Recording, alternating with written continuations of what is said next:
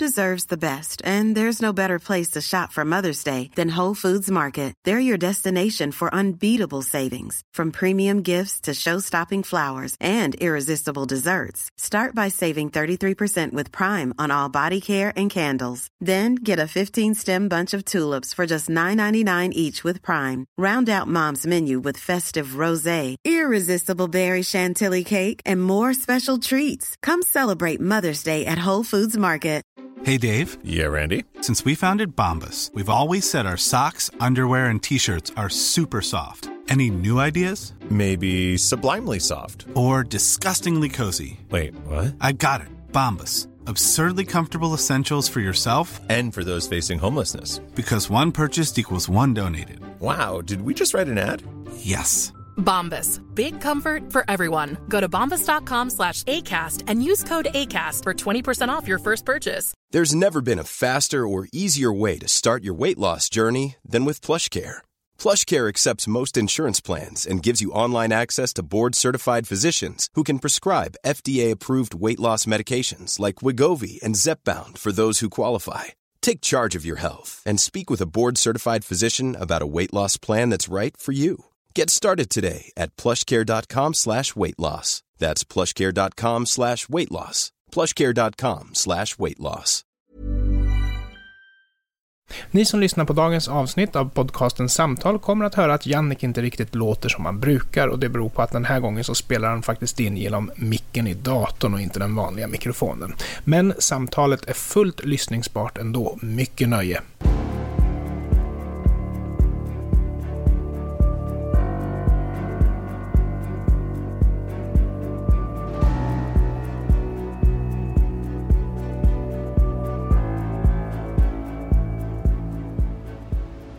Du lyssnar på podcasten Samtal, en podcast med fokus på fria samtal.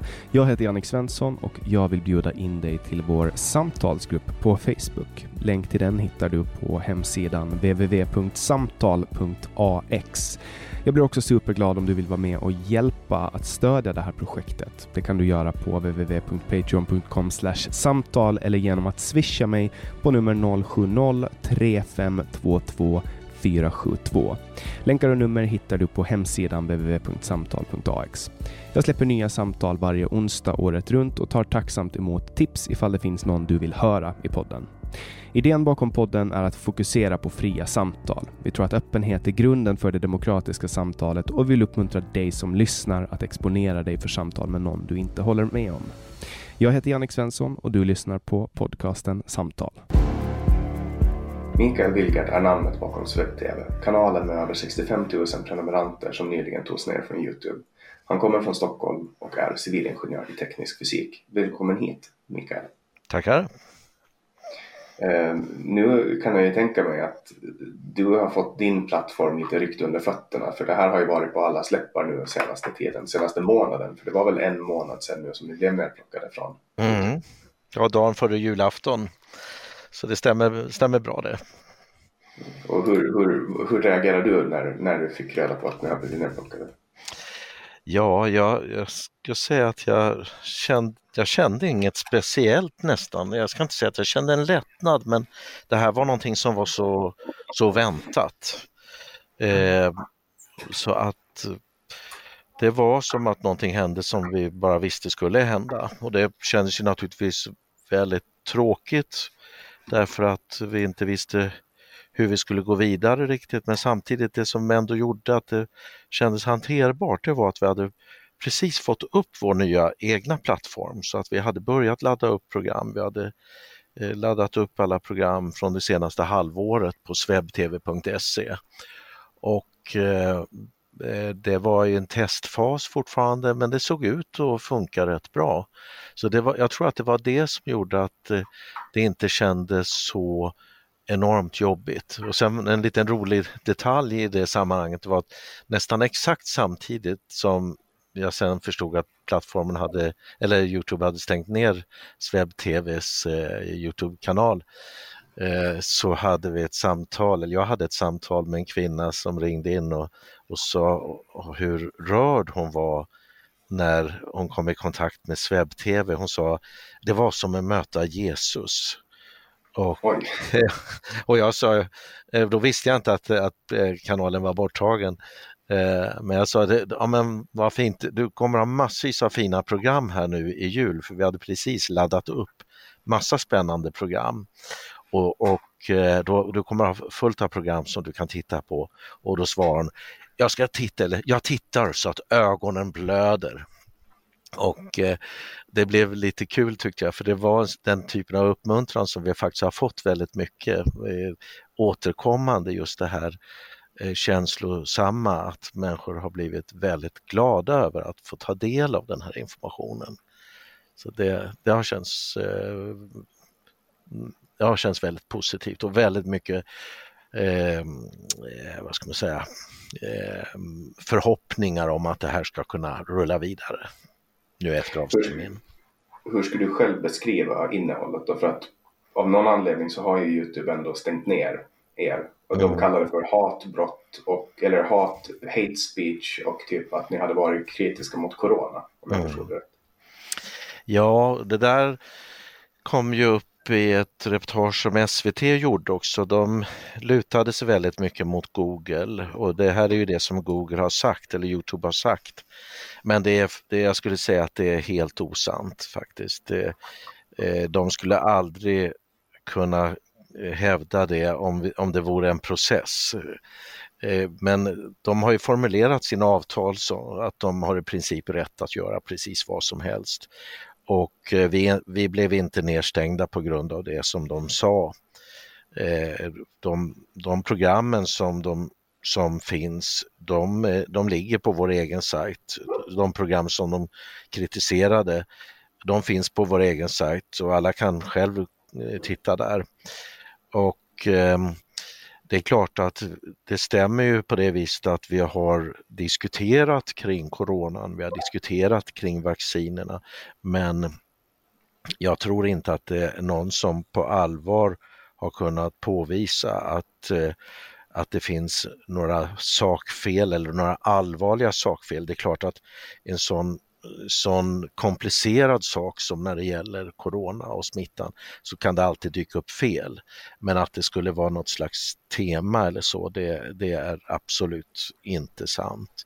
Och när det gäller eh, det här med att man skulle ha sagt saker om eller mot eh, några vissa invandrargrupper och så.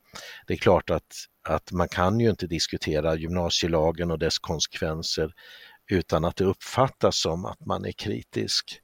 Men eh, vi har ju, eh, skulle jag säga, genomgående rik, riktat vår kritik inte mot enskilda personer eller eh, några vissa grupper utan vi har riktat vår kritik genomgående mot makthavarna som ställer till så mycket problem i Sverige idag.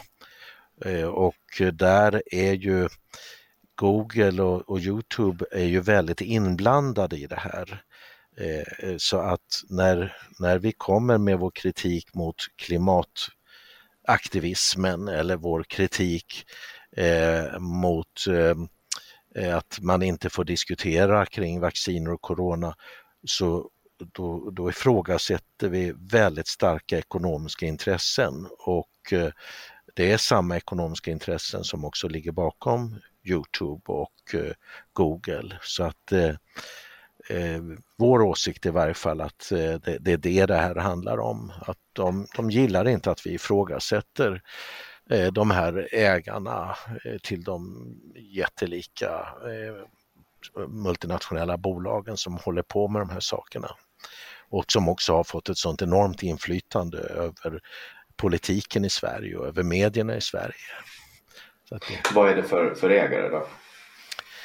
Ja, det, eh, det är, eh, vi, vi pekar nog inte ut någon speciell ägare men vi kan ju konstatera att eh, eh det finns en, en grupp bolag som är enormt inflytelserika och som har fått ett, en börsvärdering som eh, överträffar allt man tidigare har känt till om skulle jag nog eh, våga påstå. Och det är ju nätjättarna är ju, eh, eh är ju mm, eh, de har stått i fokus för mycket av den här kritiken men det kopplar ju också till till eh, internationella, det vi, vi, brukar kalla det för internationella finansintressen som tjänar oerhört stora pengar på det som just nu händer i, i spåren av corona. Eh, det är tusentals miljarder, många tusen miljarder som eh, eh, ges ut i form av stödpaket och som satsas i klimatsatsningar. Och även vaccineringen, vaccinationerna som man förbereder nu, det handlar också om den typen av belopp. Så att när vi ifrågasätter klimatfrågan eller ifrågasätter saker kring coronan så så i förlängningen så ifrågasätter man också den typen av satsningar som handlar om våra skattepengar. Eh, för om man går in då och kollar på SVT så gjorde de eh, i maj ett eh, reportage om, om SvebTV. Mm. Och, och där kallar de, där kallar de SvebTV då för, för alternativ media och det antar jag att du håller med om. Mm. Um, sen skriver man i, efter ingressen då Palme blev inte mördad, han fick HIV. Det är budskapet i SvebTVs mest tittade videoklipp på Youtube med över en kvarts miljon visningar. Mm. Är det här någonting som har förts fram uh, att han fick HIV eller är det någonting som de har vinklat? Ja, det, det, det stämmer så tillvida att det där är vårt mest visade program med Claes Hedberg där han redogör för eh, sin bok Den en, en oväntad vändning. Eh, och eh, där ger han sin bild av vad som hände den här kvällen med Olof Palme. Och eh, det är en, en, en, beskrivning som han har fått en väldig publicitet kring. Den har visats på Youtube ett stort antal gånger och han har även fått spridning på sin bok innan vi tog upp det här i SvebTV.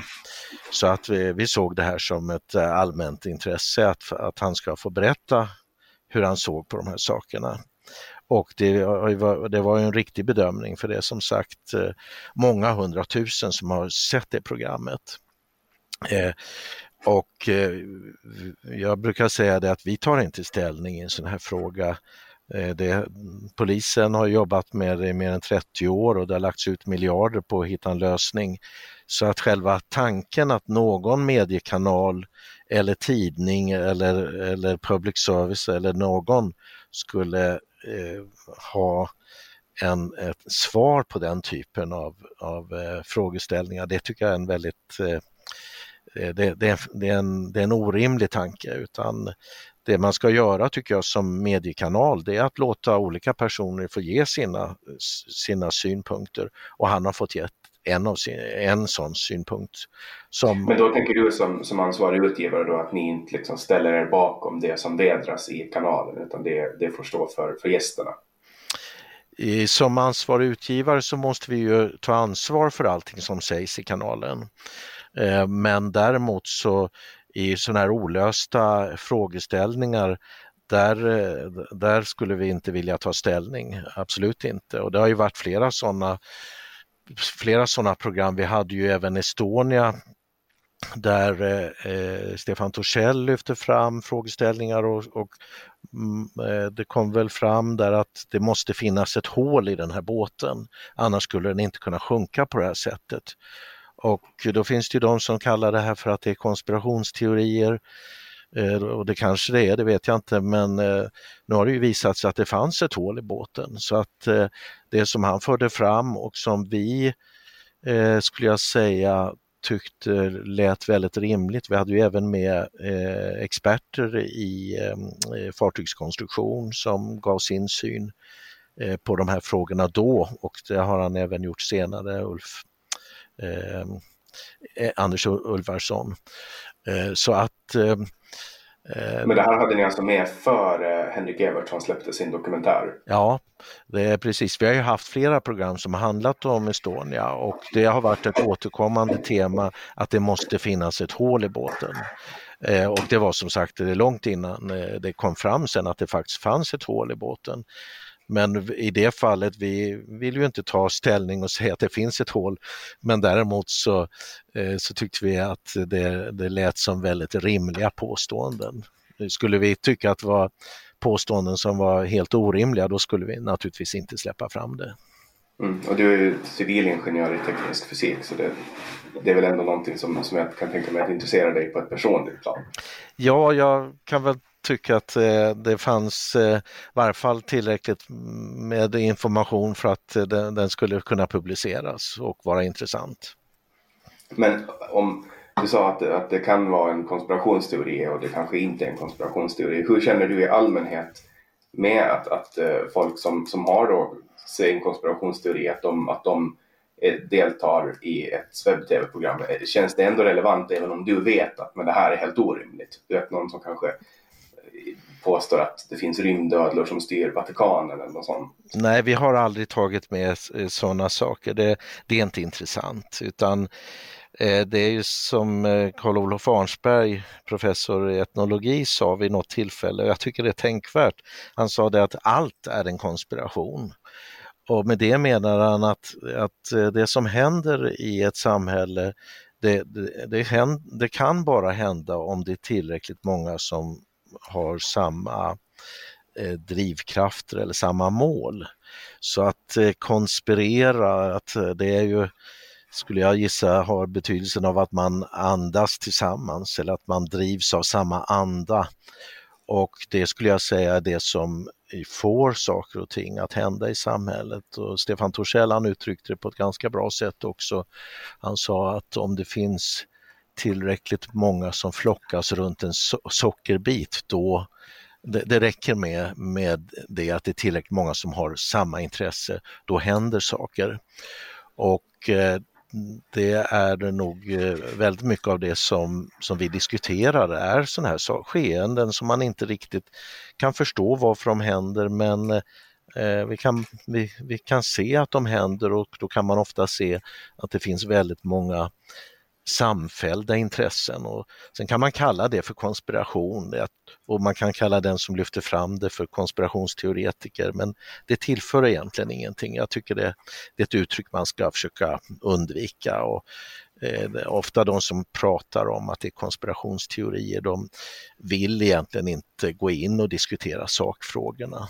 Så att eh, mm. vi, vi försöker undvika det, den typen av benämningar du nämnde Karl Olof Arnsberg som, som har varit med ganska mycket i, i Sveb-TV. Mm. Och, och hon, han tar just då Sveriges Radio upp eh, när de skriver här på, på, på sin hemsida eh, citat, han skriver om den icke-vita rasens intrång på vita territorier och att detta leder till att den vita rasen kan redan under nästa århundrade vara något som bara går att beskåda på museum.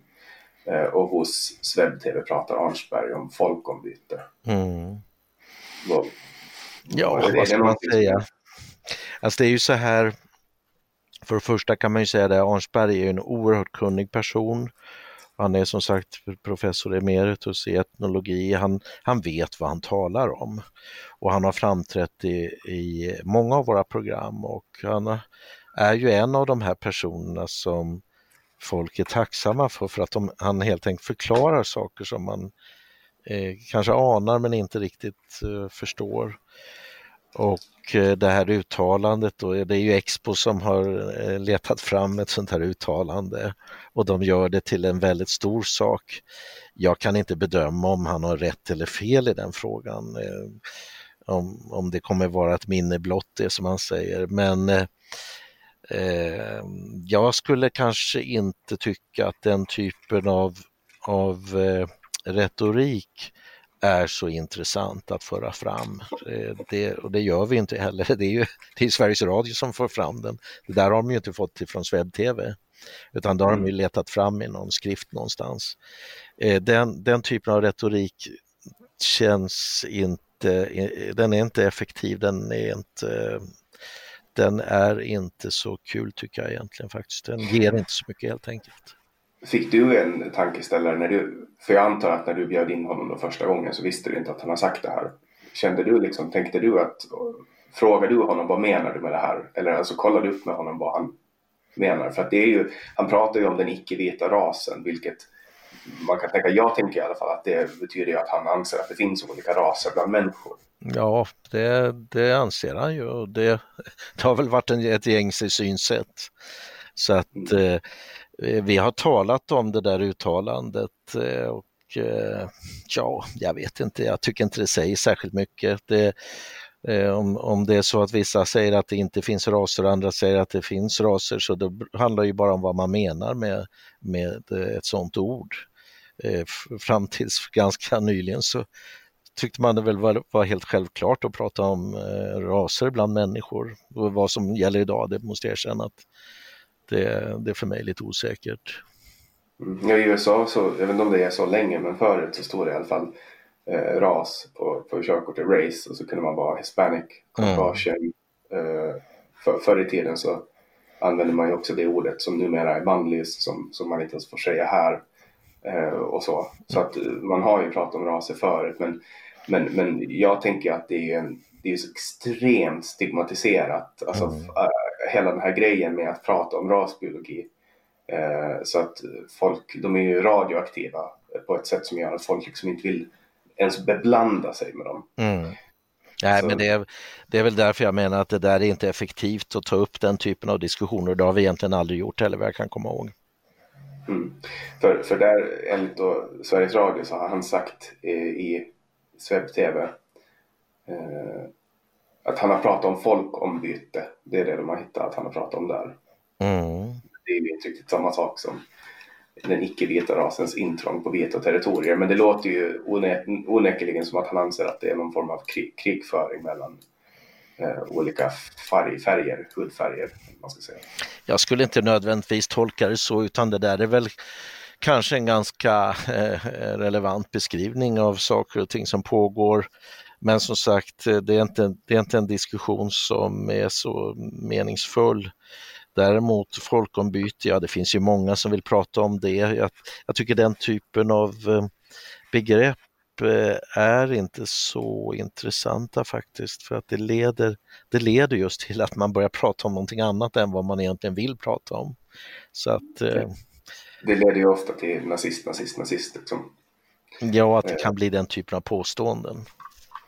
Ja, det är ju det, som, det, är ju det hela samhällsdebatten utgår ifrån. Jag tänker nu när, när Ulf Kristersson sa att han var beredd på att eh, ta stöd av Sverigedemokraterna för att skapa en regering tillsammans med KD, då blev han direkt nazist.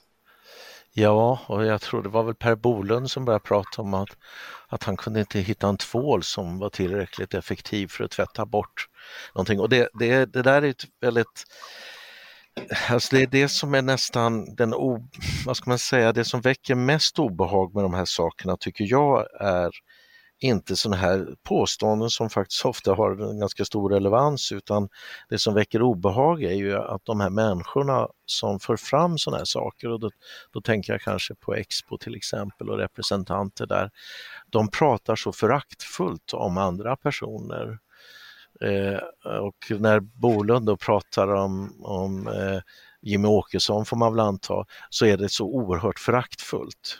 Och, och det är väl någonting som eh, som har varit väldigt effektivt, alltså att skapa den här stigmatiseringen. Men det, i grund och botten så är det ju ett, ett människoförakt som man hyser för, för andra människor. Och eh, det, det är ju någonting som för mig har blivit ganska tydligt att från vänster eh, så är man beredd att gå väldigt långt när det gäller den här typen av förakt för andra människor och man är till och med beredd att, att eh, fara med osanning.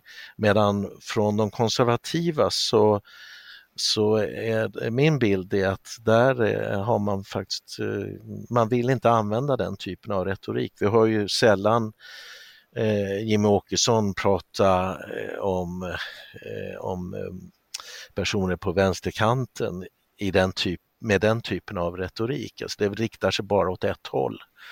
Så att eh, det, är en väldigt tråkig sida. Ja, kollar man på till exempel Dagens Nyheters artikel eh, som de skrev om er när ni blev borttagna. Då skrev de rubrik då högerextrem kanal borta från Youtube. Mm. Och sen i ingressen så skrev kanalens webb-tv som beskrivs som högerextrem av stiftelsen Expo är borta från Youtube. Mm. Eh, och då är, det ju, då är det ju Expo som beskriver kanalen som, som högerextrem. Men eh, DN liksom skriver under det genom att ha det i rubriken. Mm. Vad tänker du om det? Är ni en högerextrem? Nej, det tycker jag verkligen inte. Jag skulle vilja utmana alla som vill påstå att vi är på något sätt extrema, eh, att tala om eh, vad, vad i våra program är det som extremt. Det är klart, det beror på vad man jämför med. Men eh, i ett normalt samhälle så, så skulle jag nog hävda att det går inte att hitta särskilt mycket extrema saker utan det här handlar om att frågan om höger och vänster har kommit att förändras väldigt mycket. Och eh, jag skulle vilja ha den här bilden snarast att till vänster där har vi just de här eh, ägarna till de absolut största internationella bolagen, nätjättarna, de är, är till vänster och där hittar man också eh, de, de, internationella finansintressena. Och de eh, har genom sina medier och genom att de har ett stort inflytande bland politiker på vänstersidan så, så för de fram sin agenda. Och det här har lett till att på, till höger, där hittar man en folkrörelse som reagerar på det här. Så att eh, det, det som vi har när det gäller SvebTV det är en, en folkrörelse i vardande som reagerar på att, att eh, de, de eh, blir den, att vi har fått en vänster som försöker ta ifrån dem det som, som är deras. Och det, då pratar vi ekonomi men vi, vi pratar också inflytande. Och därför så eh, det, sen finns ju de då som kallar sig för vänster och som är någon slags gammaldags vänster och kanske tänker solidaritet och så vidare. Och de, det finns väl kvar en och annan sån där också. Men eh, om man tittar på vad som är det bärande budskapet på vänstersidan så är det eh, sådana här saker som klimatfrågan som eh, kostar skattebetalarna hundratals miljarder sannolikt. Eh, och vi har massmigrationen som också kostar enorma summor och som har spelat just de här internationella finansintressen och, och eh, storbolagen i händerna eh, genom att vi har höjt vår belåning i Sverige med många tusen miljarder kopplade just till de här förändringarna. Så att till vänster, där handlar det om att spendera skattebetalarnas pengar på saker och ting som allt mindre är till, till gagn för skattebetalarna. Det var ju skillnad på när Sverige byggdes upp under 50 och 60-talet och, man, och 70-talet och man byggde kärnkraftverk och man byggde bostäder och annat. Idag när man ska satsa pengarna i, i koldioxidåtgärder och annat, det kommer ju aldrig vara till någon som helst nytta för skattebetalarna utan det är bara till nytta för de här bolagen som, som får ordrar på de här eh, affärerna och det är till nytta för de bankerna som står där och ska låna ut hundratals och tusentals miljarder till de här sakerna. Så att, det... Men du tänker att det här är på något sätt koordinerat?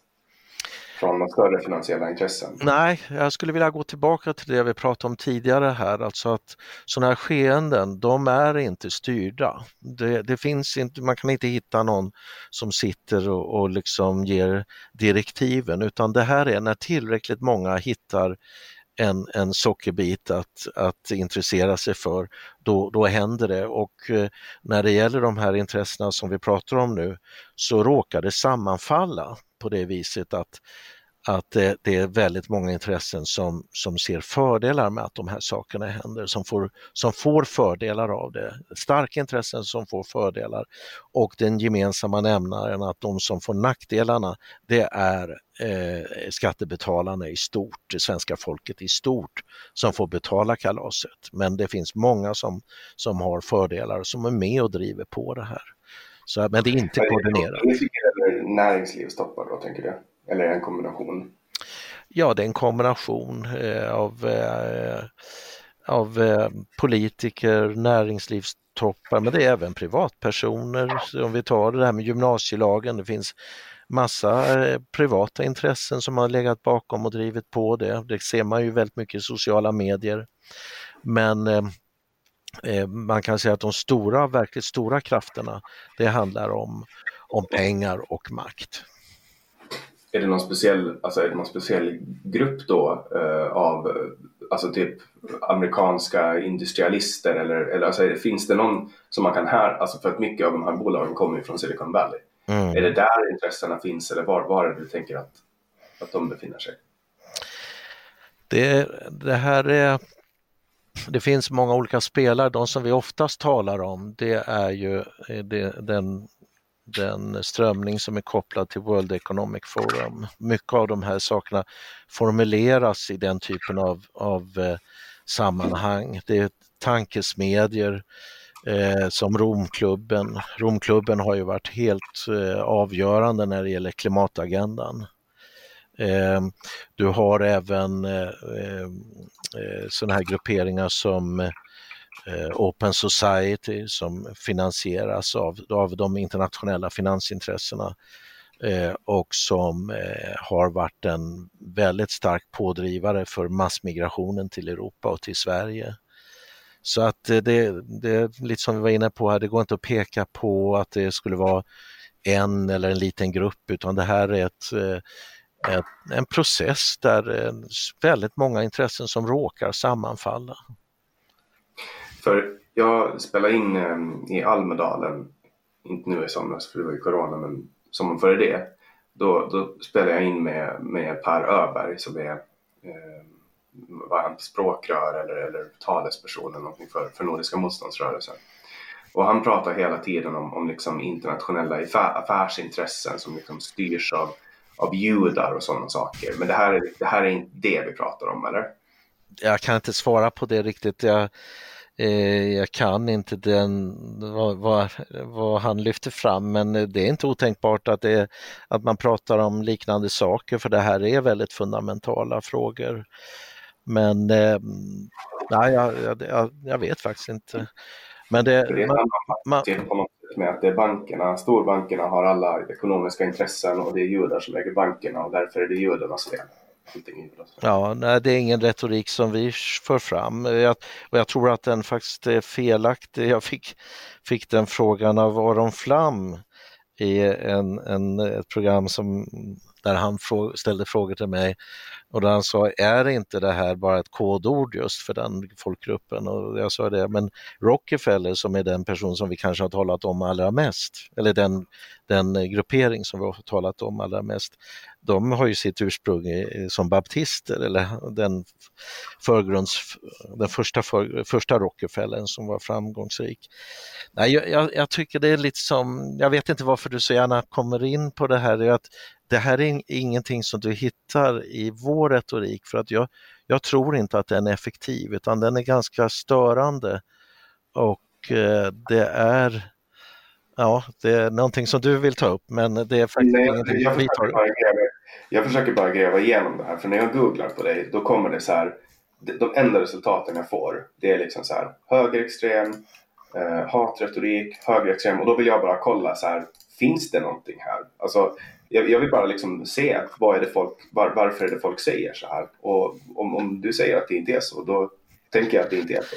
Ja, alltså det här är ju, det var ju lite det jag var inne på. Jag, jag tycker att vänstern är väldigt oetisk faktiskt. Eh, och de, de kör med den här typen av retorik.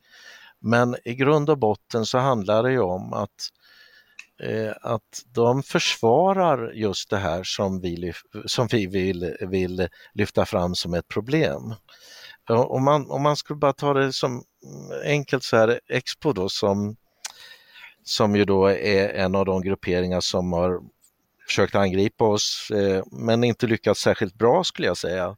Vi har ett samtal med, eh, jag har ett samtal med Daniel Pohl, har du hört det? För det är ganska, ganska belysande. Har, Nej, det har jag inte. Ja, det kan jag rekommendera. Det finns på swebtv.se.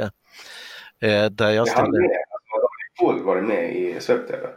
Ja, det är ett telefonsamtal och eh, eh det, eh, jag ringer honom för att fråga vad menar du med att, att SvebTV skulle ha kopplingar till vit makt? För det är någonting då som Expo har sagt. Och eh, han kommer in på de här sakerna, just det där uttalandet om, du hade om Arnsberg är någonting som han lyfter fram. Och det är så här som det är hela tiden, eh, men, men han hade ingenting annat att komma med utan det, jag skulle säga han var naken. Det, för det här är en, en, en väldigt ful retorik och det är tråkigt att du kommer in på ungefär samma spår. Eh, och eh, då skulle jag säga att det, det som är förklaringen till det, det är ju att man måste förstå vad, vad håller Expo på med? Vad är det som är Expos syfte? Jo, Expos syfte det handlar väldigt mycket om att försvara massmigrationen. Och varför är massmigrationen viktig? Och förutom alla de här ekonomiska sakerna som jag lyfter fram så en annan oerhört viktig aspekt är ju att eh, idag så är ju eh, massmigrationen, det är ju Socialdemokraternas nya väljarbas. Vi har ju eh, valdistrikt där 91 procent av de, de röstande röstar på eh, Socialdemokraterna och de andra vänsterpartierna. Ja, det var ju så kallat socio socioekonomiskt utsatta områden. Ja, och det, jag skulle säga att de, de allra flesta där har sannolikt kommit med, med den här eh, vågen som vi har haft nu under de senaste decennierna. Och om, om den processen inte hade ägt rum, då hade Socialdemokraterna inte haft något inflytande alls sannolikt. Utan det här har varit Socialdemokraternas sätt att sitta kvar vid makten. Eh, vi har ju en, en, en, författare som du säkert känner till väl, nämligen Vilhelm Moberg, som vi har kommit att citera flera gånger, för han sa ju det under andra världskriget när Tyskland hotade Sverige. Eh, då, nej, det sa han inte då, förlåt. Det, då skrev han Svensk strävan som vi också har refererat till. Men han sa vid något tillfälle att Socialdemokraterna, det är ett idéparti. De har två idéer. Den ena idén är att ta makten, den andra idén är att behålla makten. Och nu har Socialdemokraterna tagit makten under eh, mer än ett halvt, decennium, eh, halv, halvt sekel. Och nu gäller det för dem att behålla makten och då har den här eh, eh, införseln av den nya väljarbasen, den har blivit helt central. Och där är Expo eh, en nyckel i att försvara den verksamheten. Så att eh, orsaken till att de håller på och försöker prata väldigt negativt om, om eh, Sveb TV och annat, det är ju helt enkelt bara för att vi avslöjar de här sambanden och vi har ju avslöjat hur Socialdemokraterna har skrivit avtal med Muslimska brödraskapet om att lyfta in dem i riksdagen och, och i, i kommunerna mot att de får eh, väljare. Så den typen av kohandel. Och det här är någonting som eh, Socialdemokraterna har satt i system och där är Expo en av nycklarna att upprätthålla det. Eh, så när de kommer med sina påståenden så bygger inte det på att, att de är allvarligt upprörda eller, eller så skulle jag tro, utan det här handlar bara om att försvara, det är en retorik för att försvara eh, den nya väljarbasen och se till att den blir ännu större. För att mm. eh, Socialdemokraterna har ju i stort sett, de kallar sig ju arbetar, arbetarparti, men det är ju en benämning som inte är relevant längre överhuvudtaget. Så att eh, alla de här påståendena som du tar upp och som du egentligen inte borde ta upp för att du borde eh, också, tycker jag, kontrollera, vi pratade om käll, källgranskning här, eh, finns det någon sanning i de här påståendena? Och det gör det inte, utan det här är en helt falsk retorik som, som vänstern ägnar sig åt och som DN med glädje eh, återkopplar. Och går man in i den artikeln i DN så jag för mig när jag tittade det var 240 kommentarer och alla var samstämmiga. Det här är inte sant. Eller, jag ska inte säga att alla var det, men väldigt många var det. Eh, för jag, jag tänker ändå att det är bättre att jag lyfter upp det här därför att de som kommer att, de som kommer att lyssna på det här samtalet de kommer ju att googla det. Och nu vet vi ju eh, vad som händer kring jul, att du är inte världens bästa kompis med Google. Men när man söker på dig mm. så har du ett namn som, som kommer att associeras med Eh, vissa nyckelord.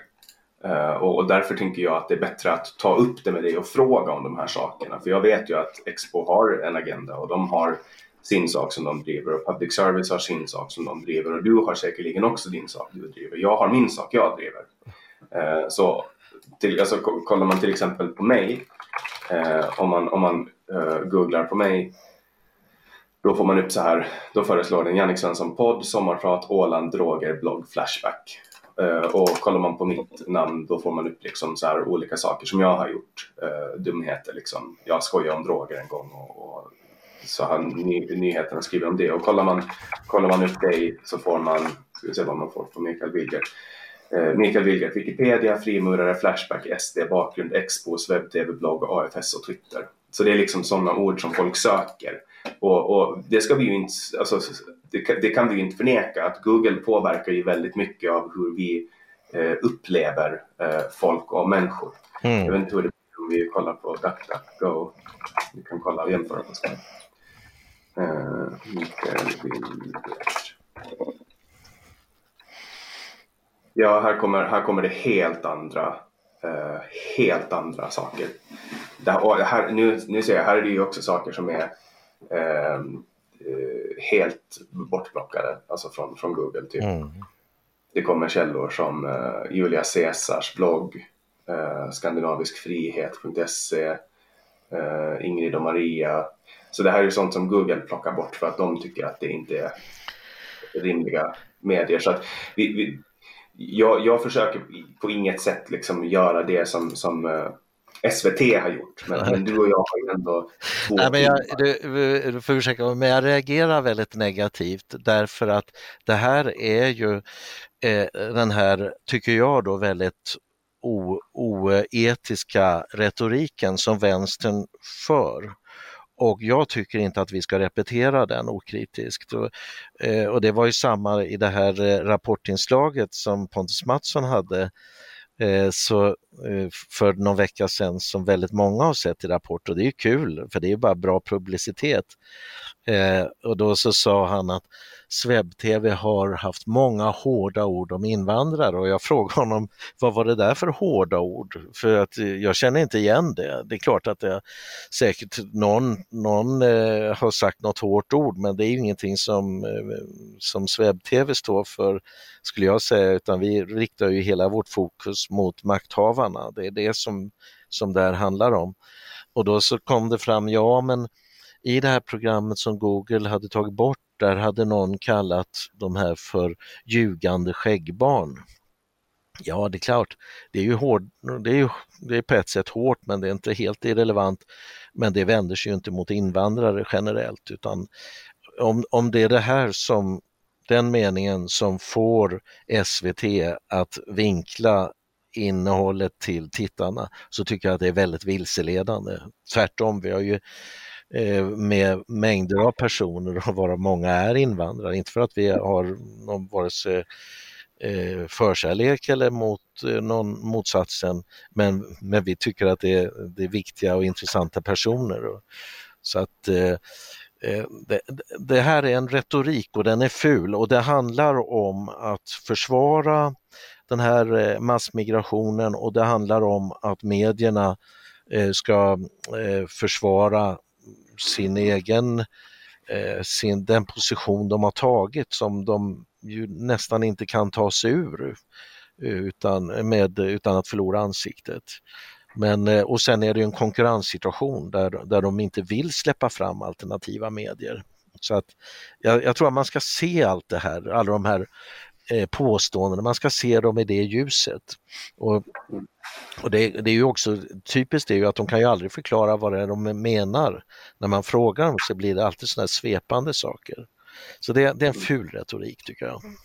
Mm. Och till skillnad från eh, till exempel SVT nu eller Sveriges Radio som gör korta korta inslag där de väljer att plocka ut citat så, så har ju du och jag två timmar där vi verkligen kan gå ner och, och kolla på, på vad är det här. För jag är nyfiken på vad det är som som gör att, att folk gör så här. För som jag uppfattar det på dig så, så känner ju du att det här är ju, det är ju fullspel de kör.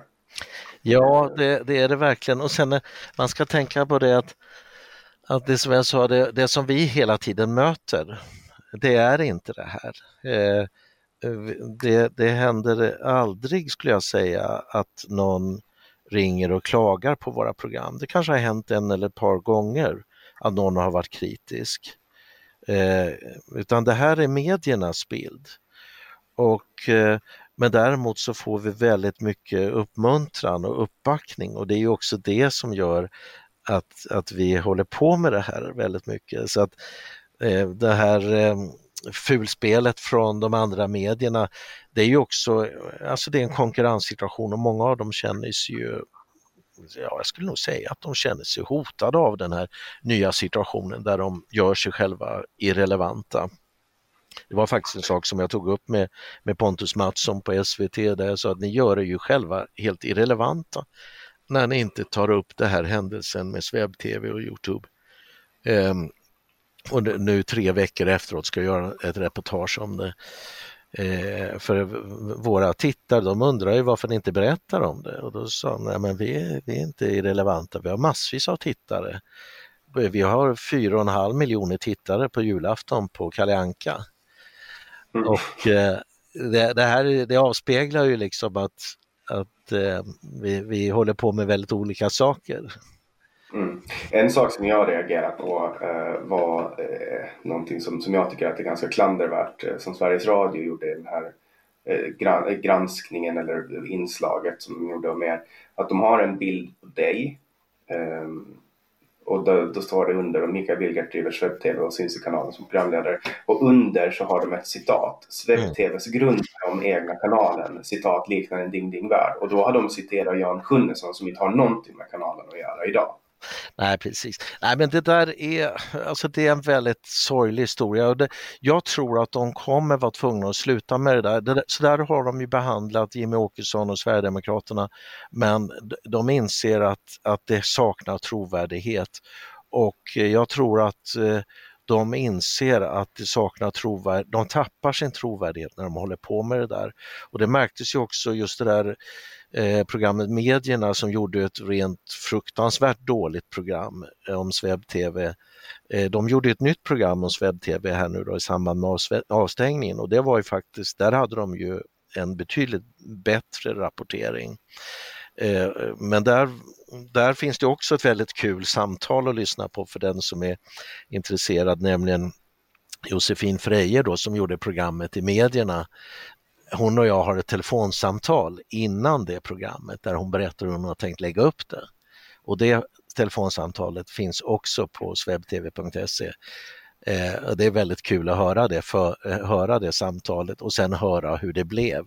För ingenting blev så som hon hade sagt att det skulle bli. Utan det som blev resultatet det var ju en smutskastning skulle jag säga. Mm. Ja, för det är hon som gjorde det här då, eh, just den här grejen att de... För jag tänker så här, visst folk förstår, jag förstår att det är, det är ett jättefullt journalistiskt grepp att ta en bild och sen skriva SvebTVs grundare om egna kanalen, liknande Ding Ding Värld och så tar man ett citat som inte ens är ditt men får det att se ut som att det är ditt för att liksom undergräva din legitimitet. Eh, och det här är ju också en av de första grejerna som kommer när man söker på ditt namn. Ja. Eh, de har till och med liksom ryckt upp det så att det är i sidrubriken. Eh, och, ja, men nu känns det som, att nu håller vi bara på att prata om sånt som är irrelevant. Eh, det här är ju ingenting av det som vi håller på med, utan det här är ju bara massa massa trams som andra lyfter fram. Jag menar, vi, borde ju, vi borde ju prata om vad vi håller på med på SvebTV och det är inte det här vi, vi flyttar in. Det är det, som, det är det jag gillar med det här formatet så mycket. Eh, att, att vi har liksom två timmar. Att vi hinner eh, avhandla saker. Men vi, vi kör. Eh, berätta om idén med, med innehållet som, som ni har på SvebTV. Ja, det är ju, vi tar ju vårt avstamp i, i medborgarna skulle jag säga, eller vanligt folk, men inte bara vanligt folk, Sverige och svenskarna. Och och eh, en, en väldigt viktig frågeställning är ju eh, är just det här, vad, hur, hur fungerar det i Sverige och hur ser vår utveckling ut? Och eh, då styrs ju den väldigt mycket av de här sakerna som vi har pratat om och vi har fokuserat på några få områden. Ehm, så att det som har varit vårt fokus, det har faktiskt blivit klimatfrågan, det är massmigrationen, och det är, eh, sen har ju frågeställningar kring corona har blivit väldigt viktiga. Vi har haft mängder med program, säkert 50 program som har handlat om corona i olika aspekter. Eh, och sen så anser vi att även familjefrågorna är viktiga och eh, sånt som har med, eh, med eh, ja, familjen, med sexualitet och med feminism, eh, könsfrågor. Eh, så att det är de frågorna som vi har fokuserat på. Och ehm, där eh, kan jag nog säga att eh, eh, det är det är lite speciellt för att när det gäller då klimatfrågan så har vi ju enormt kunniga personer som uttalar sig. Och jag skulle säga att vi, vi lutar oss egentligen bara mot personer som vet vad de talar om utifrån sin utbildning och sitt yrke. Och eh, däremot så får vi ju inte i stort sett möjlighet att, att någon vill bemöta det för att just i de här frågorna som vi pratar om så är det, är det väldigt svårt att få någon som, som kan föra en, en, en, en riktig diskussion om vi tar klimatfrågan. Så exempelvis så, så är det, den är på ena sidan har vi personer som styrs av känslor och som inte inte har någon speciell utbildning och på den andra sidan så har vi väldigt högt utbildade och meriterade personer som träder fram i vår kanal. Eh, och det här var ju också det som ledde till att eh, 2019 så blev ju kanalen avstängd där på sommaren. Eh, och det som kom fram då från två oberoende källor det var ju att här hade man agerat ifrån från eh, Morgan Johansson och Amanda Lind i regeringen och även Isabella Lövin. Och eh, man var så väldigt störd över diskussionen, särskilt kring klimatet. Eh, och de, de hade sagt att de kände sig som uppläxade skolbarn eh, när Lars Bern eh, eh, ja, gav sin syn på klimatet. Så då blev ju kanalen avstängd Eh, helt plötsligt. Det blev inga förklaringar, ingenting egentligen. Och sen efter fyra dagar så kom den igång igen på samma, eh, på samma plötsliga sätt.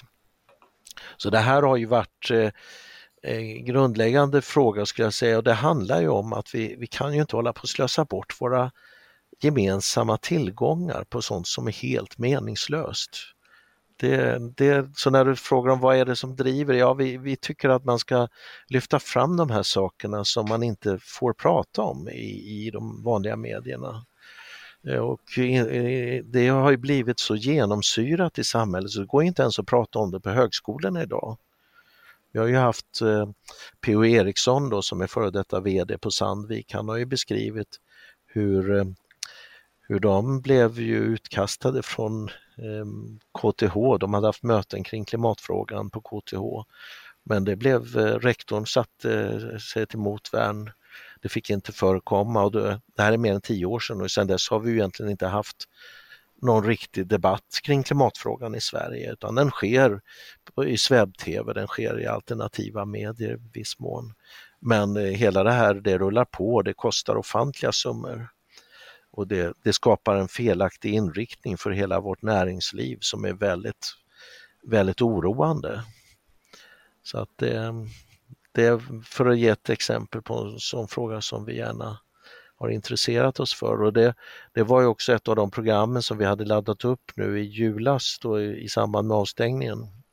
Så var det just att P.O. Eriksson, då före detta VD i Sandvik och som också har suttit med i styrelsen för ett antal eh, viktiga bolag då som är kopplad till eh, SSAB eh, så kritiserade vi de planer som man har inom LKAB och SSAB kopplat till klimatet som kommer kosta skattebetalarna ofantliga summor om de genomförs. Det får vi hoppas att de inte gör. Eh, men det var ju en av de saker som lyftes upp. En annan sak som också lyftes fram det var ju hela den förändring som håller på att ske av elnätet i Sverige där vi löper stor risk att vi helt plötsligt står utan, utan strömförsörjning. Och det här är ju väldigt viktiga frågor som, som, inte, som inte våra politiker egentligen tar i på något eh, rimligt sätt. Ja, förutom att man då drar igång ett oljekraftverk nere i södra Sverige. Ja, man tvingas ju till det. Det var ju redan i somras, trots att det var under sommaren utan någon speciellt stor uppvärmning av lägenheter och hus, så fick vi ju ett, ett, ett krisläge när det blev vindstilla. Och eh, det här kan ju hända i, i vinter att vi helt, helt plötsligt står utan ström och att, att elnätet kollapsar. Så att eh, Eh, det här är en, en, av de kärnfrågor som vi har fokuserat på. Vi har haft program också som handlat om kärnkraft och fjärde generationens kärnkraft eh, kopplat till att eh, till att eh, vi, vi, har försatt oss i den här situationen. Och hur, hur det här ska lösas är det ju ingen som riktigt kan svara på faktiskt. Men det, det vi vet är ju att eh, det kommer leda till att den förbränningen av, av fossila bränslen kommer öka Eh, markant på grund av den här förändringen. Mm. Ja, alltså det, det, där är ju någonting som, som man har pratat väldigt lite om och så väldigt många slår larm om. Eh, just med hur, hur, hur kan man liksom samtidigt som man avvecklar kärnkraften och inte lyckas få in eh, tillräckligt bra. Alltså, vindkraft är ju inte en tillförlitlig energikälla. Det är ett jävligt bra komplement eh, och det är om, om man gör det på rätt sätt. Men som man gör det nu eh, där man i princip eh, manglar ner den biologiska mångfalden eh, med, med stora, stora turbiner, vindturbiner eh, och, och, och, samtidigt som man släcker ner kärnkraftverk och blir tvungen att, att pumpa upp eller dra igång oljekraftverk, eh, alltså oljevärmeverk. Det är ju det är bisarrt. Mm. Eh, också att människor inte lyssnar på de här larmen som kommer. Det kommer ju till och med inifrån regeringens egna myndigheter. Ja, och där, där, måste man liksom gå tillbaka till det som jag har lyft fram. Då. Det är ju det här som gör att, det, att de här sakerna vi pratar om är känsliga. För om du lyssnar på vad Miljöpartiet säger så säger de dels att man ska lägga ner kärnkraftverken och man ska köpa eh, vindkraftverk och man ska bygga gaskraftverk. Eh, och, och vad leder det här till? Jo, det leder till att man kasserar fungerande energiproduktion och sen måste man låna pengar för att bygga upp ny energiproduktion. Och var lånas de här pengarna? Jo, de lånas i de internationella bankerna eh, och eh, som då får ränta på pengarna. Och, och, det här har ju också Per Bolund sagt att vi, vi ska han anser att vi ska låna 50 miljarder om året för, för klimatsatsningar, men de här satsningarna det är oerhört mycket mera pengar. Och när LKAB pratar om att de ska satsa 400 miljarder på att bli av med koldioxid, så då, vi pratar återigen om att det här är pengar som ska lånas. Och det lånas upp hos de internationella eh, finansintressena. Så att eh, eh Miljöpartiet är eh, det parti, skulle jag säga, som mer än något annat går i Eh, de internationella finansintressenas, eh, ja de, de, de för deras talan. Och du har dels inom energiproduktionen eh, och det som händer nu när vi börjar få mindre tillgång till el det är ju att, att eh, då kan också priserna stiga. Men en annan sak som händer nu är ju att vi ska skrota stor del av vår bil, bilpark, helst i förtid och sen ska medborgarna bli tvungna att ta lån för att köpa dyra elbilar. Och eh, du har även att eh, man ska ta skattepengar och finansiera elbilar. Eh, så att alla de här sakerna tillsammans är en enormt stor penningrullning och det, det, allting har ett och samma det finns en gemensam nämnare och det är att det är skattepengar, skattebetalarna som på ett eller annat sätt betalar det här och det är eh, internationella finansintressen som i slutänden kan låna ut väldigt mycket pengar. Vad tror du det är som gör att, att ett parti som ändå har så pass lite röster, det vill säga Miljöpartiet, har de 5,2 procent av rösterna, att de, att de har så mycket att säga till om i agendasättande i svensk politik? Ja, det är väldigt mm, intressant att det är så. Och Eh, jag tror att det en viktig förklaring är ju det här att, som vi var inne på tidigare, att Socialdemokraterna vill ju till varje pris ha makten och då behöver man några partier som stöder. Men även Moderaterna i Stockholm har ju tagit makten med hjälp av, av Miljöpartiet. Eh, jag har väldigt svårt att förstå att det blir på det sättet men det är samtidigt så att eh, om de här intressena som vi pratar om, det är ju någonting som delas av, av de andra partierna också så att det, mm, ja, det är väldigt konstigt och det är konstigt att inte, att inte väljarna reagerar mera på att det blir så här.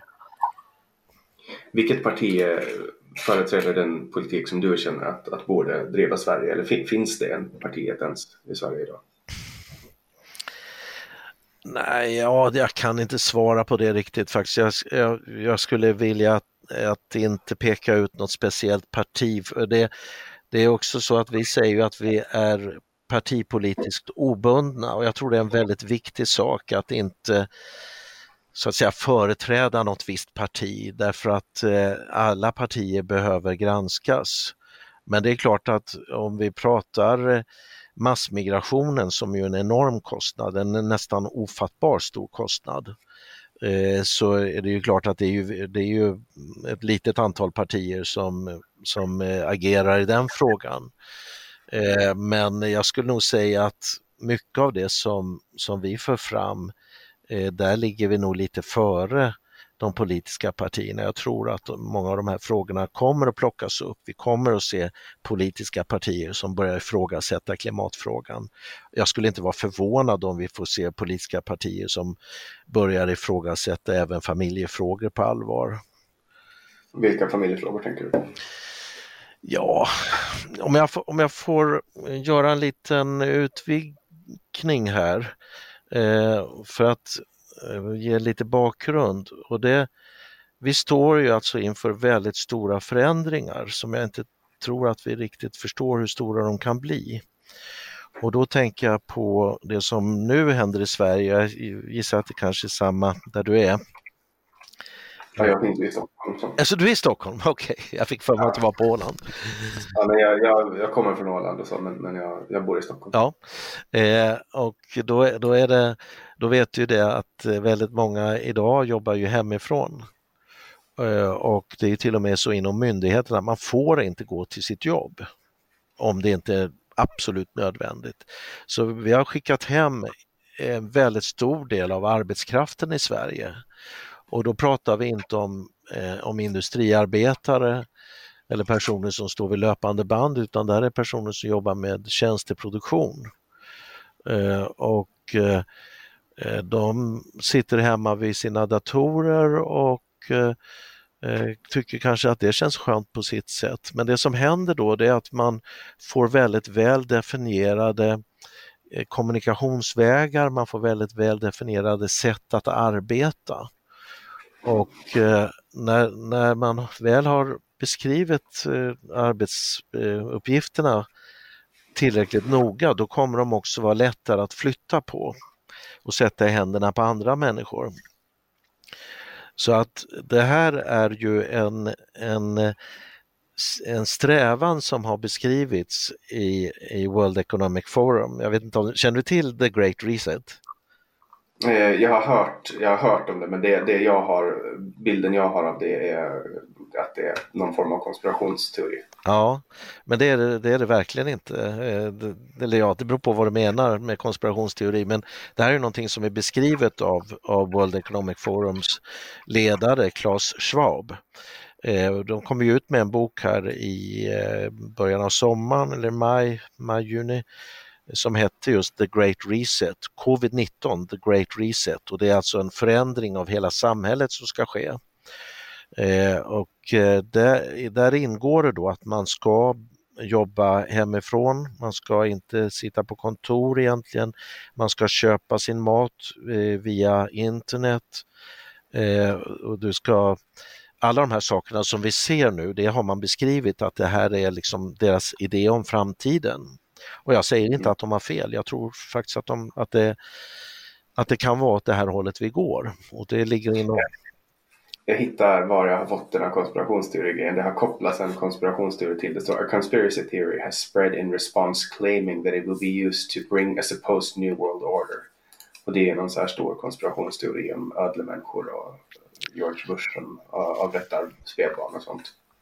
Så det, det, det, har kopplats till, men jag ser här att Great Reset är is a proposal by the World Economic Forum. Ja, du halkar in på sådana här sidospår faktiskt om jag får säga det. För att vi, om vi bara håller oss till, till fakta så, så är det så att uh, The Great Reset det är alltså en, en, en en idé och en skrift som har tagits fram inom World Economic Forum och den beskriver det här som jag säger. Sen eh, om folk kallar det för det ena eller andra, det har inte med saken att göra för det här är det, här är det som, som faktiskt sker. Och eh, då, då är det så att eh, när man nu börjar jobba hemifrån då, då, då blir det väldigt mycket lättare att flytta arbetena. Och det här är väl kanske mera mina tankegångar men jag, eh, jag skulle inte vara förvånad om det är så att vi har haft en, en konkurrensutsättning av produktionen i, i hela västvärlden där stor del av produktionen har flyttat till Kina och till Asien och, och nu börjar den kanske i viss mån komma tillbaka och stor del av produktionen har hamnat i, i Baltikum, alltså alla länder där man kan producera till lägre kostnad. Eh, och eh, det det, det man inte har kunnat flytta i särskilt stor utsträckning och konkurrensutsätta det är just tjänsterna. Eh, inte på samma sätt i varje fall, det har varit en konkurrensutsättning av det också. Men eh, när vi börjar jobba hemifrån då kommer eh, tjänsteproduktionen betydligt lättare kunna eh, konkurrensutsättas och det behöver inte vara så att den som jobbar med en viss uppgift ska sitta i Sverige nödvändigtvis, den kan sitta var som helst i världen. Eh, och eh, eh man kan Ja, så att det, det, det är en sak som sannolikt kommer att ske i spåren av det här. Det kan ta... Flyttar till något billigare land där det är billigt att leva och sitter och jobbar och tjänar mycket pengar som konsult. Ja, det, hur mycket man tjänar det, det får vi nog se men, men det kan dels hända att svenskar i högre utsträckning kan sitta i Thailand. Det sker ju redan nu att människor som, har, som ska sitta i kundtjänst på nattetid kan sitta i en tidszon där, där det är dag medan vi har natt. Men eh, det som kan hända är då att, att människor flyttar ut till andra delar av världen för att, för att leva billigare. Eh, men det kan också vara så att bara jobbet flyttar ut och eh, utförs av andra personer som gör samma jobb till en lägre kostnad. Så att det här eh, är sannolikt eh, en, en, en stor del av alla människor idag som sitter i Sverige och som jobbar hemifrån kan i, inom kanske några år eller så uppleva att, att deras arbeten blir konkurrensutsatta på det sättet. Och det här är ett första steg. Ett nästa steg och det här är väl kanske mm, mera Eh, mina egna ehm, tankar kring det, men jag, jag, tror inte de är helt fel. Och det är att eh, det här passar också väldigt väl med införandet av artificiell intelligens. Eh, för att har man väl definierat arbetsuppgifterna då blir det väldigt mycket lättare att införa artificiell intelligens som också tar över arbetet. arbetet. Och när man börjar fundera så här, då, då måste man ställa sig frågan vad ska vi jobba med i framtiden? Eh, om vi inte ska producera för att det produceras av maskiner, vi har eh, automatisk produktion av väldigt mycket varor, vi har, och det som inte produceras automatiskt det produceras kanske i länder där det fortfarande är lite billigare att göra det. Och eh, producerar vi även tjänsterna i länder där det är billigare att göra det eller att det börjar produceras av maskiner, vad ska vi då som vanliga medborgare jobba med? Och det tror jag är en av de stora frågorna vi behöver ställa oss. Vi har ett par program som handlar om det. Eh, men jag tycker inte att vi har något svar på det, men det man kan kanske ana är ju också att Eh, det, att det här samhället som vi byggde upp kring produktionen när vi fick eh, att kvinnorna gick ut i arbete, för det var ju väldigt mycket drivet av att man ville ha arbetskraft. Eh, när den arbetskraften inte längre behövs, då kommer vi att behöva anpassa oss på något sätt och hur den anpassningen kommer att se ut, det, det, tror jag inte att vi vet ännu riktigt, men det är en av de frågorna som, som jag tycker är allra viktigast att diskutera. Och eh, det här har ju högsta grad med familjefrågor att göra också, så inte minst detta när, när eh, vi i högre utsträckning börjar jobba hemma. Eh, går det att kombinera med barnpassning på något sätt? Kanske, jag vet inte.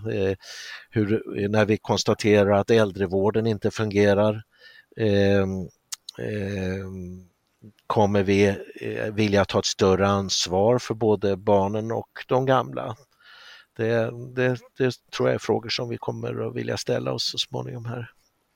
Mm. Och samtidigt så sjunker ju kostnaden för att leva, alltså grundkostnaden för att leva. Eh, och jag, jag, är, jag är en optimist när det kommer till framtiden. Jag tror att framtiden kommer att göra att vi får, alltså att vi kommer att kunna leva på väldigt, väldigt lite.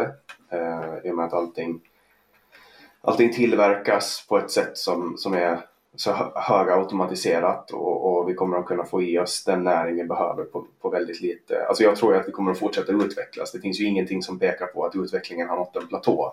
Um, och det kommer att göra att människor kommer att kunna jobba med mer kreativa yrken. Och kan, någon, man kanske går tillbaka till hantverk eller eh, sådana saker. Um, så jag tror ju att folk kommer kanske att jobba mindre men ändå ha en levnadsstandard som är helt okej. Okay, förutsatt att man, man inte belånar sig så fruktansvärt mycket som man gör nu. Um, för man blir ju de facto, man, man, man ägs ju av banken man har lånat pengar av. Om man, om man med allt. Ja, det, det du säger var lite motsägelsefullt om jag får säga så. För jag håller med dig, allting blir ju billigare att tillverka och, och, och, när även tjänsterna automatiseras då blir ju även de billigare. Men eh, samtidigt så är det ju så att eh, våra levnadskostnader när det gäller eh, fasta egendomar, de har ju eh, Priserna har ju gått eh, åt det motsatta hållet och vart det där ska ta vägen det är nog inte så lätt att säga. Man kan ju bo billigt alltså. Jag mm. bodde nere i Småland ett tag och där fanns det alltså helt galet billiga lägenheter mm. jämfört, jämfört med när jag bodde i Stockholm och betalade 13 000 för en etta på Mariatorget. Eh, så det har ju kanske att göra med var man vill bo men alltså det, ekonomin kan fortsätta drivas på lyxkonsumtion tror jag. Mm. Alltså människor kommer alltid att, använda sina pengar till att köpa saker som ökar deras status i andras ögon fina lägenheter på Östermalm, en, en fin eh, Gucci-väska och så vidare. Eh, så att, men jag tror att ekonomin kommer att bli mer driven mot just lyxkonsumtion och det är ju lyxkonsumtion som vi kan tacka för att ekonomin växer Eh, till, till en viss del i alla fall. Ja, Ja, det där är spännande om det blir så. Det, det finns nog flera scenarier egentligen och eh, problemet är ju det att om, om vi får en allt mer automatiserad produktion av allting som behövs, då uppstår ju frågan varför ska någon betala oss någonting? Och vem är det som har råd att betala någonting? Så att eh, det är, det är eh, jag, jag tror faktiskt att det där är någonting som vi behöver prata ganska mycket om och också vrida och vända på för det, det, det är som du säger att eh, i Småland då så kan man hitta en billig lägenhet och kan du då dessutom sitta och jobba där. Nu är jag inte säker på att de är så billiga i och för sig, men naturligtvis finns det billigt boende jämfört med, med en villa i Stockholm. Så, eh, men men eh, kan du då flytta dit och jobba där så, så kan du ju göra det då till en lägre kostnad men samtidigt om konkurrensen ökar med personer som sitter på platser där det är ännu billigare eh, och du dessutom börjar konkurrera med artificiell intelligens. Det, det här är inte så enkel e-, ekvation faktiskt tycker jag. Utan... Men för jag, tänker, jag tänker till exempel för 30 år sedan då var det ju ingen som kunde förutspå att i framtiden så kommer du kunna jobba som sökmotoroptimerare. Nej. Till exempel. Det fanns ju inte, det fanns ju inte karta. Alltså, man kunde inte ens tänka sig det. Jag tror inte att det fanns någon, inte ens Alexander Bard kunde liksom förutspå att, att någon kommer att sitta och skriva in eh, texter som är anpassade för att sökmotorer ska hitta dem. Så jag tror att flera sådana jobb kommer att dyka upp allt eftersom. Eh, för det har ju aldrig någonsin hänt att, att det har blivit en så global eh, arbetslöshetskris på grund av att teknologin har gått framåt. Alltså jag tror ändå att när teknologin går framåt så kommer det att accelerera ekonomin på ett sådant sätt som gör att det skapar ett värde för så pass många människor att man kan leva av det lilla som till exempel Windows och kolla hur många enheter man har tagit bort tack vare datorn. Hur många, hur många maskiner man har kunnat ersätta. Eh, skrivmaskiner och fax och räknarapparater och, och så vidare och så vidare. Man kan göra allting med en dator idag. Mm. Alltså, precis, jag, jag, jag vill också vara optimistisk men jag tror att vi ska nog inte utgå från att det, att det bara blir så där enkelt för att man kan ju säga så här att när vi fick den industriella revolutionen, den första industriella revolutionen, nu talar man då om den fjärde industriella revolutionen, men om vi tar den första eh, nu är jag lite osäker på exakt ordningen, men om man går tillbaka när, när vi ersatte muskelkraft med maskiner så det blev ju en enormt stor förändring. Men det skapade nya arbeten och det nya uppgifter och folk flyttade in till städerna och man löste det. Och sen har vi haft eh, ytterligare förändringar när datorerna kom. Det, det löste också en väldig massa uppgifter och, och det skapade nya arbeten. Eh, och vi, tar nog, vi vill nog tänka att så ska det vara även framåt, att, att när vi fortsätter, fortsätter att rationalisera så skapar det nya arbeten. Eh, men det, det är inte så självklart när man kommer till det här när det handlar om artificiell intelligens. För att eh, då först så ersatte vi musklerna men när vi har ersatt vår hjärnförmåga, ja då är det kanske lite konstnärliga yrken som man kan tänka på och så där, eller eh, innovativa jobb och, och sådär. Men det är inte så många som har den läggningen så att eh, jag tror att det, det, det är inte, eh, alltså vi kan hoppas, absolut, vi, vi, vi hoppas nog allihopa. Men eh, det är inte så självklart tycker jag. Det, det... Jag tycker var målet med mänskligheten att elevera upp oss till ett plan där vi bara kan gå runt och ta det lugnt och bara gå runt och fokusera på kärlek och barn och rekreation. Jag tror inte på det. Eh, och eh, jag kan säga varför. Därför att då, då tänker du att man får kanske en medborgarlön till exempel? Nej, nej inte. Jag är inte socialist. Jag avskyr socialism ja. på alla sätt. Men ändå, vi måste, ju få, vi måste ju få det vi behöver på något sätt. måste jobba ihop det. Och eh, om, om det, allting går av sig självt och det är bara maskiner och, och, och datorer som gör allting som vi behöver, då, då har vi nästa svårighet som jag tror är väldigt svår att komma förbi. Och om vi säger att vi, vi får allting vi behöver, vi kan kalla det medborgarlön, eh, så har vi det problemet att vi människor och vårt samhälle, allting bygger på att jag gör någonting för dig, du gör någonting för mig eller du gör någonting för någon annan. Och allt, allting går runt i, i mellan människor. Eh, och, men den dagen som vi inte längre behöver köpa någonting av varandra, det, jag får allting jag får, behöver ändå, då kommer också beroendet mellan människor att försvinna.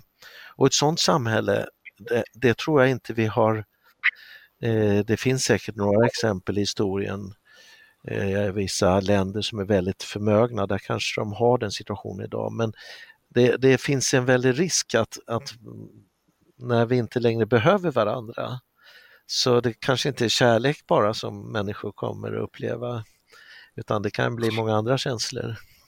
Jag, jag, tror ju att det här kommer att, alltså lyxkonsumtion kommer alltid att driva ekonomin. Mm -hmm. Alltså människor lever för Eh, att, att uh, skapa. Människor lever för att prestera. Uh, människor tar ära mm. i att prestera.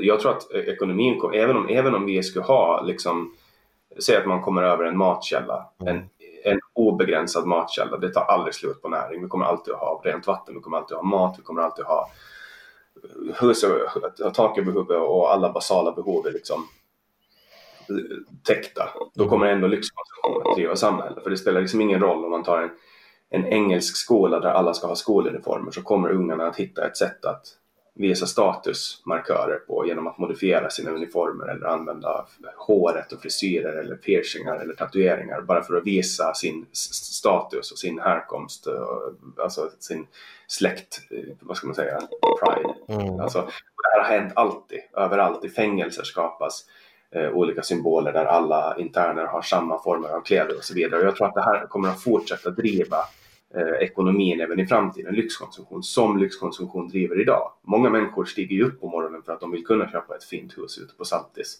eller, eller en, en Tesla eller vad som helst. Liksom. Mm. Så jag tror, jag tror, inte att de ekonomiska incitamenten kommer att försvinna även om vi kommer att täcka, för att vi har ju täckt bort jättemånga av våra eh, basala behov förut. Vi behöver inte gå ut och jaga vår mat längre. Till exempel, mm. sådana saker. Ja, det, vi får se. Det, det kanske är så, fast jag, jag tror att eh, det där bygger ju lite grann på att du faktiskt har ett arbete som någon är beredd att betala dig för.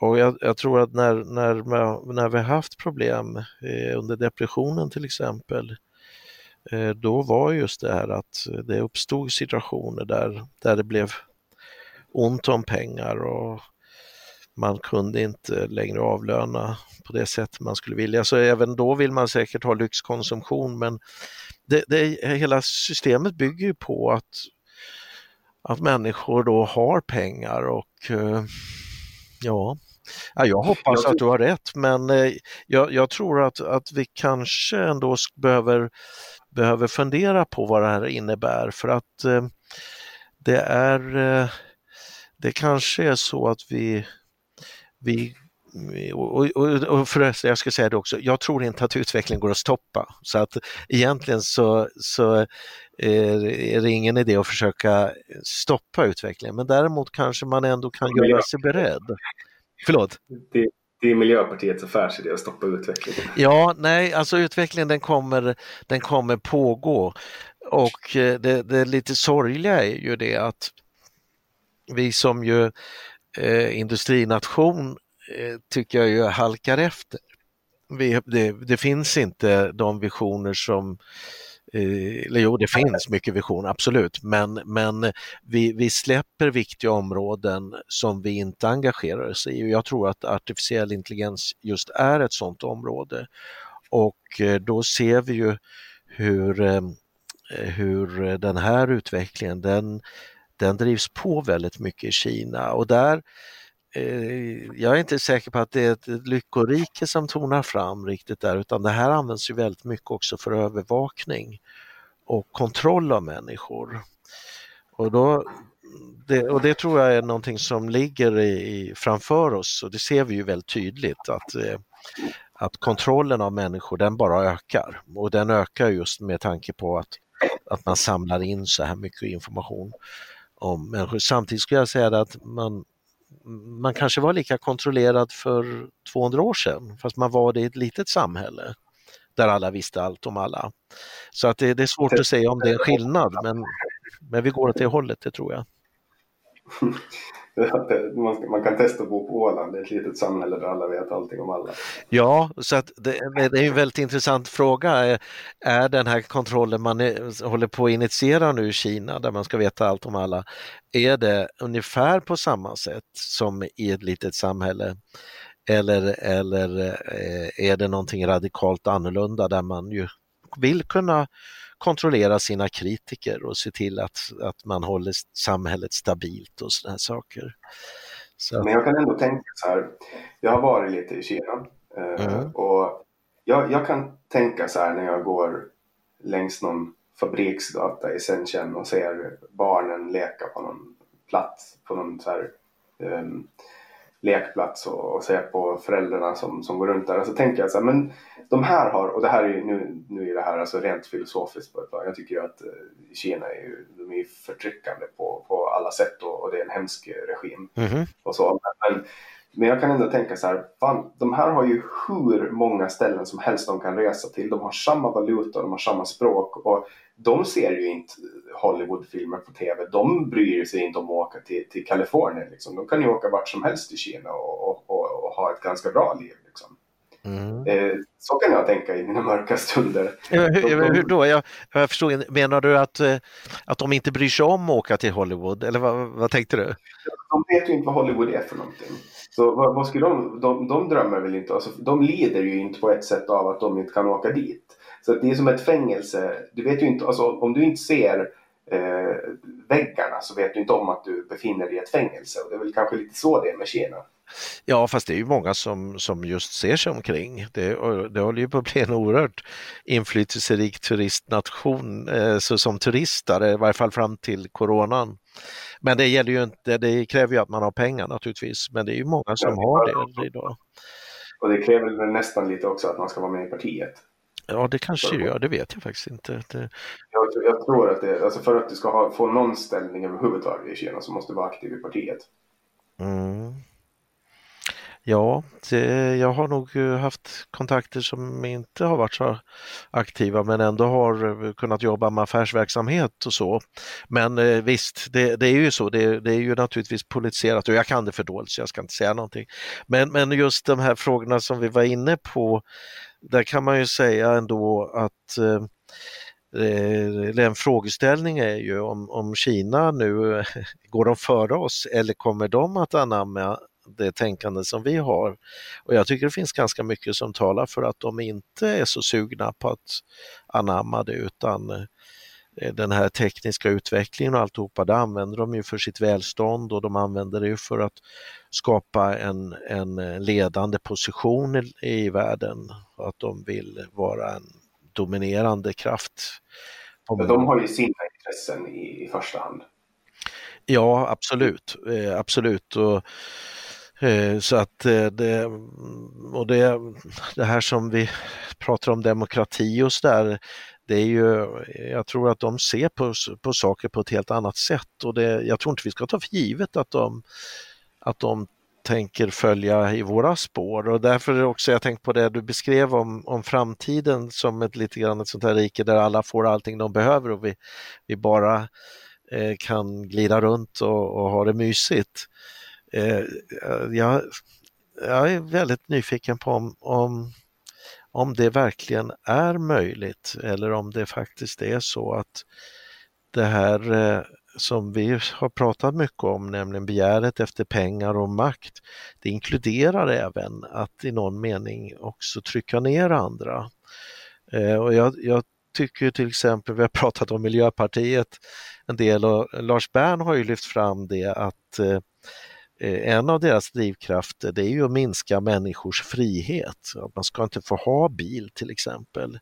Någonting som ju har skapat en enorm frihet.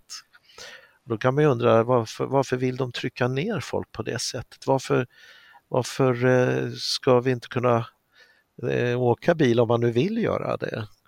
Så att eh, det, det, här, alltså det, det, kanske finns i den mänskliga naturen det också, att man faktiskt har en vilja att trycka ner andra. Och då, då... Ja, eller alltså, alltså, det var ju som när bilen introducerades liksom.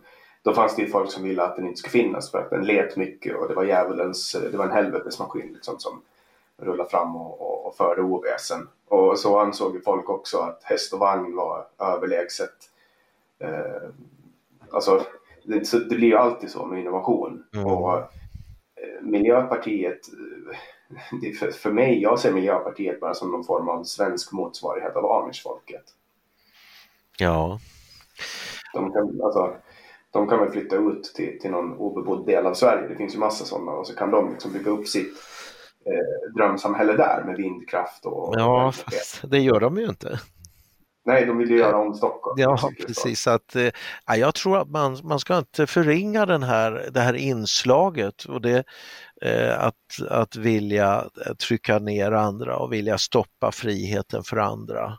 Och var, varifrån det kommer, det kan man nog bara gissa, men att eh, alltså den typen, om vi nu pratar liksom hur, hur världen kommer att utvecklas så så det är klart att det, det, det vore ju fint om det blev ett lyckorike där alla fick det de behövde men det finns nog väldigt mycket som faktiskt talar för att det, det behöver inte alls bli så utan det kan vara tvärtom. Att, att eh, det blir väldigt många som inte hittar någon riktig försörjning och att eh, den här bostaden som man ändå måste ha, den kostar oändligt mycket pengar. Och det, så det var väl just en sak du sa det att att det blir billigare att leva men det stämmer när det gäller konsumtionsvaror. Men allt som inte längre kan eh, tillverkas, mark kan inte tillverkas och eh, allt sånt har ju blivit fruktansvärt mycket dyrare. Och det är ju också i spåren på den här eh, finansiella förändringen som, som vi har pratat om väldigt mycket i, i eh, vår kanal. Och det man kan väl säga, vi har ju försökt, eh, Magnus Stenlund särskilt har ju skissat på vart det här kommer att ta vägen och eh, det finns en hel del ganska obehagliga möjligheter eh, för det som ligger framför oss här. Och det, jag tycker att det är någonting som man ska tala om. Jag vill ju att de som följer vår kanal, de ska vara bättre rustade och mer eh, insatta i vad vad som står för dörren än de som inte gör det. Och eh, vi, ja, även sådana här saker som vi har pratat om bitcoin. Eh, jag vill inte rekommendera någon att köpa bitcoin även om jag tycker det är ett väldigt intressant koncept. Men eh, jag tycker att vi ska veta vad det handlar om så att man själv får ta ställning. Ehm, så att eh, just att det, om du frågar vad, vad är syftet med kan, kanalen så ett, ett av syftena när det gäller ekonomi det är att vi vill att man ska vara mer förberedd på utvecklingen. Och eh, en sak som är väldigt viktig där det är ju att eh, eh, när, när man följer de vanliga medierna så, så kan man ju tro att oljan inte längre behövs. Men det visar sig ju tvärtom att fortfarande så är nästan all energiproduktion i världen eh, Eh, inte, inte all, men det är näst, om jag vänder på det, det är nästan ingen energiproduktion i världen som kommer från vind och sol. Det är bara några få procent och eh, de fossila bränslena är helt dominerande och kommer vara det under lång tid framåt. Eh, och många tror ju att vi håller på att gå in i någon helt ny teknologisk era just nu som redan har tagit över där, där batterier och elbilar är, är det som, som eh, styr nu, men så är det ju absolut inte. Mm, det är väl världens Eh, största bolag nu, Tesla. Eller ett av dem i alla fall. Ja, fast då tror jag du tänker på värdet. För det är definitivt inte det när det gäller produktionen. nej, nej, men värdet vad människor tror på i alla fall. Ja, det visar ju precis det här som vi, vi, vi, är inne på, att vi får en sån här hype och den är driven av att folk tror att nu tillverkas det bara elbilar eller väldigt, väldigt stor andel elbilar. Och det är en växande andel absolut. Och det, den kommer, det är mycket möjligt att den kommer vara dominerande så småningom. Men eh, än så länge så är det en väldigt begränsad andel som är eldriven om vi ser, ser globalt och, och man har ju fortfarande eh, många frågeställningar kring eh, hur man ska ladda de här bilarna och i många länder så laddas det ju med fossilt producerad elström så att det, allt, de här sakerna är väldigt mycket drivna av, av visioner och önsketänkande. Och det, det tycker vi att det ska man få information om så att man kan fatta korrekta beslut. Och en sak som vi har skjutit in oss på det är ju att våra pensionspengar allt mer styrs över på det här sättet så att de köper då aktier i den där typen av väldigt hypade bolag medan man säljer aktier i, i oljebolag som med all sannolikhet kommer ge, ge en produktion under många år framöver. Så att det, det, våra pensionspengar blir politiskt styrda.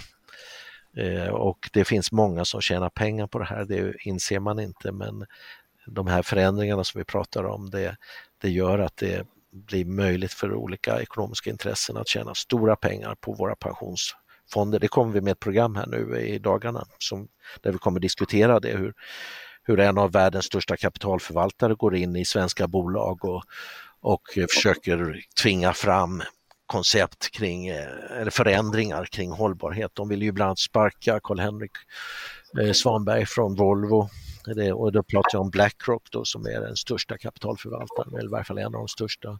Och de vill tvinga in etniska grupper i våra styrelser och det ska vara könsfördelning och annat som ju inte alls på något sätt eh, man har kunnat visa att det ger en högre lönsamhet. Så för pensionsspararna så är det ingenting som man kan visa är, är lönsamt utan det drivs av andra saker. Mm. Vad, ni pratar också mycket om, om klimat och, och, jag kan tänka mig att ni berör Agenda 2030 och Parisavtalet. Ja, absolut. Vad, vad tänker du om, alltså för läser man eh, till exempel då eh, Parisavtalets, eh, alltså om, om, man går in på FNs hemsida så finns det en liten broschyr angående Agenda 2030 och, och artikel 13 eh, mm. klimatmålet. Då står det vad kan du göra? Ät mer vegetarisk mat se över om du verkligen behöver ha kött och mejeriprodukter i alla måltider. Mm. Återvinn. Genom att källsortera ditt avfall så kan viss del material återvinnas och användas för att skapa nya produkter. Och sen flyg mindre. Varför inte tågluffa och utforska våra grannländer istället för att flyga på solsemester varje år? Vad tänker du om de här, eh, klimat, eh, här klimat, de här klimatmålen som satts i Paris? Ja, en sak man kan konstatera att eh, när det är eh, möte i de här kretsarna där man sitter och, och tar fram de här, då då åker man privatjet eh, till Davos-mötet här. Eh, det var väl förra året när man diskuterade klimatet, då var det väl, jag minns inte, om det var 150 privatjet som hade använts för att åka dit. När Greta skulle göra sin resa till USA då då fick man ju flyga eh, hela team med människor som skulle Eh, köra de här båtarna eh, och de flög dit. Så att det här är ju ett hyckleri eh, som är väldigt omfattande. Eh, där, eh, där man då vill att vi, om jag får säga så, vanliga människor, vi ska inte flyga. Vi ska helst inte åka bil utan vi ska cykla eller gå. Medan eh, de personer som driver de här sakerna, de, eh, de har ju inga begränsningar alls. Isabella Lövin hon åker ju alltid eh, business class och när hon skulle, fick frågan varför så sa man att ja, men hon måste kunna sitta och jobba på flygplanet och sådär. För det kan man inte göra om man är Nej, tydligen inte. Så att eh, om jag får börja där, det här är ett stort hyckleri där man vill inskränka människors frihet. Det, det är den ena sidan av det hela. Den andra sidan av det är att eh, det här kostar väldigt, väldigt mycket pengar. Och vart går de här pengarna? Eh, en stor del av dem eh, handlar om att det lånas upp i de här intressena som vi har pratat om och pengarna betalas ut i många fall just till, till de, de bolag som är kapabla och, och, och ta till sig de här pengarna och det är inte några småbolag i Sverige utan det är, det är eh, eh, det, det, det här riktar sig till en viss krets av bolag. Och när man tittar på Parisöverenskommelsen, om vi tar Kina igen, så, så har de ju sagt att att eh, de följer Parisöverenskommelsen och de kräver också att USA skulle följa Parisöverenskommelsen. Men det som inte alla vet då det är ju att i Parisöverenskommelsen så ska Kina inte göra någonting före 2030. De har inga åtaganden om att minska sina koldioxidutsläpp före 2030 i princip, i stort sett ingenting medan eh, vi i västvärlden ska göra enorma ansträngningar för att minska våra koldioxidutsläpp. Så det här är någonting som kommer att föra över välstånd från västvärlden till, eh, till Kina framförallt och Indien. Så att eh, ja, det här är en enorm kostnad och eh, den kommer enligt de beräkningar som har gjorts så kommer den påverka jordens temperatur med jag tror det var en tiondels grad om det genomförs, alltså det har ingen som helst verkan. Det här är, man har hittat ett sätt att, att skapa de här överenskommelserna och få igång den här penningrullningen på ett sätt som folk har accepterat och man tror att det här är viktiga saker. Men eh, det vi kommer fram till när vi pratar med folk som har satt sig in i det här och som kan de här frågorna så visar det sig att eh, det här är, är, är saker som är verkningslösa och som kostar oss en väldig massa pengar och som beskär vår frihet väldigt mycket och som också förändrar eh, eh som ger en väldigt stor geopolitisk förändring i och med att det, det drabbar då västvärlden, framförallt Sverige, USA och andra länder. Men de flesta länder bryr sig inte så mycket om det här. Det, Sverige är ju, är ju som vanligt då bäst i klassen när det gäller att följa de här avtalen. Och nu... Vad tror du att det beror på? Då? Eh, ja, det är en väldigt bra fråga. Eh, vi har väl konstaterat att det en orsak till att vi är väldigt intresserade av att få iväg skattebetalarnas pengar till sådana internationella projekt är ju att, eh, att de här personerna som på ett eller annat sätt jobbar med det, de blir ju belönade med olika former av poster. Eh, nu senast så var ju, eh, vad heter hon, ja, vår före detta utrikesminister fick ju ett toppjobb inom, inom FN till exempel. Eh, Margot, Wall. Margot Wallström. Ja. Och eh, det, den här typen av utnämningar är ju naturligtvis väldigt attraktiva och jag skulle säga att i många fall så hamnar, handlar det om en, en, eh, en, det är någonting man får som tack för att man har just genomdrivit sådana här saker. Sen har vi ju exempel med ministrar som har blivit belönade av Bank of America och Citibank också. Det är ju Fredrik Reinfeldt, han har ju eh, fått eh, konsultarbete inom Bank of America. Han hade väl en inkomst på olika sätt på, jag tror det var 20 miljoner här om året. Eh, så det är enorma... Som får uh, chilla nere i Rom som ambassadör. Ja, precis så att eh, Erik Åsbrink har ju också fått den här typen av jobb och, Anders Borg. Eh, så att eh, man kan ju inte säga att det här är eh, det, det, är svårt att kalla det för korruption rätt, rent upp och ner för man vet inte hur avtalen ser ut. Men det är väldigt märkligt att de här, att man ska få den här typen av toppjobb med höga inkomster och fi, fina möjligheter när man har slutat med sitt egentliga arbete. Så att eh, jag tror att där, där hittar du en del av svaret, vi håller, varför vi håller på och skickar iväg så mycket pengar till olika länder. Sen ska vi inte glömma Eliasson heller. Mm. Nej. Också, att han får behålla sin lön nu, det är ju det är helt sjukt enligt mig. Mm. Ja, det är ju där vi pratade tidigare om hyckleri och, och, och eh, Eh, hans hyckleri och Stefan Löfven och Morgan Johansson och alla de här som har sagt att ni går inte ut, träffa inga människor, det är slutfestat. Eh, och sen gör de precis tvärtom. Så att det är, ett, det är ett fruktansvärt hyckleri där man försöker inskränka människors frihet. Eh, och sen själv så vill man, ja så gör man inte det man har sagt att andra ska göra. Så att, eh, det är spännande. Såg du utfrågningen eh, i SVT? Eh, vilken? Corona, Coronautfrågningen.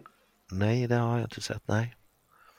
Det var där Stefan Löfven och Magdalena Andersson och eh, Anders Tegnell stå och liksom förkunna för alla att flockimmunitet aldrig var en strategi. Ja. Fast man sett hela våren liksom. Utan historierevisionism som man, man vill liksom inte tro att det är sant. Nej, det, det, är rätt, men jag måste nog säga ändå att jag, jag tycker att Folkhälsomyndigheten de har gjort mycket fel. Eh, och de har, men faktum är att jag är väldigt tacksam över att, att vi inte har fått de här nedstängningarna, åtminstone inte förrän nu. Eh, och det visar sig att de här länderna som har haft eh, stora nedstängningar, de har ju inte klarat det här något speciellt bättre än vad vi har gjort.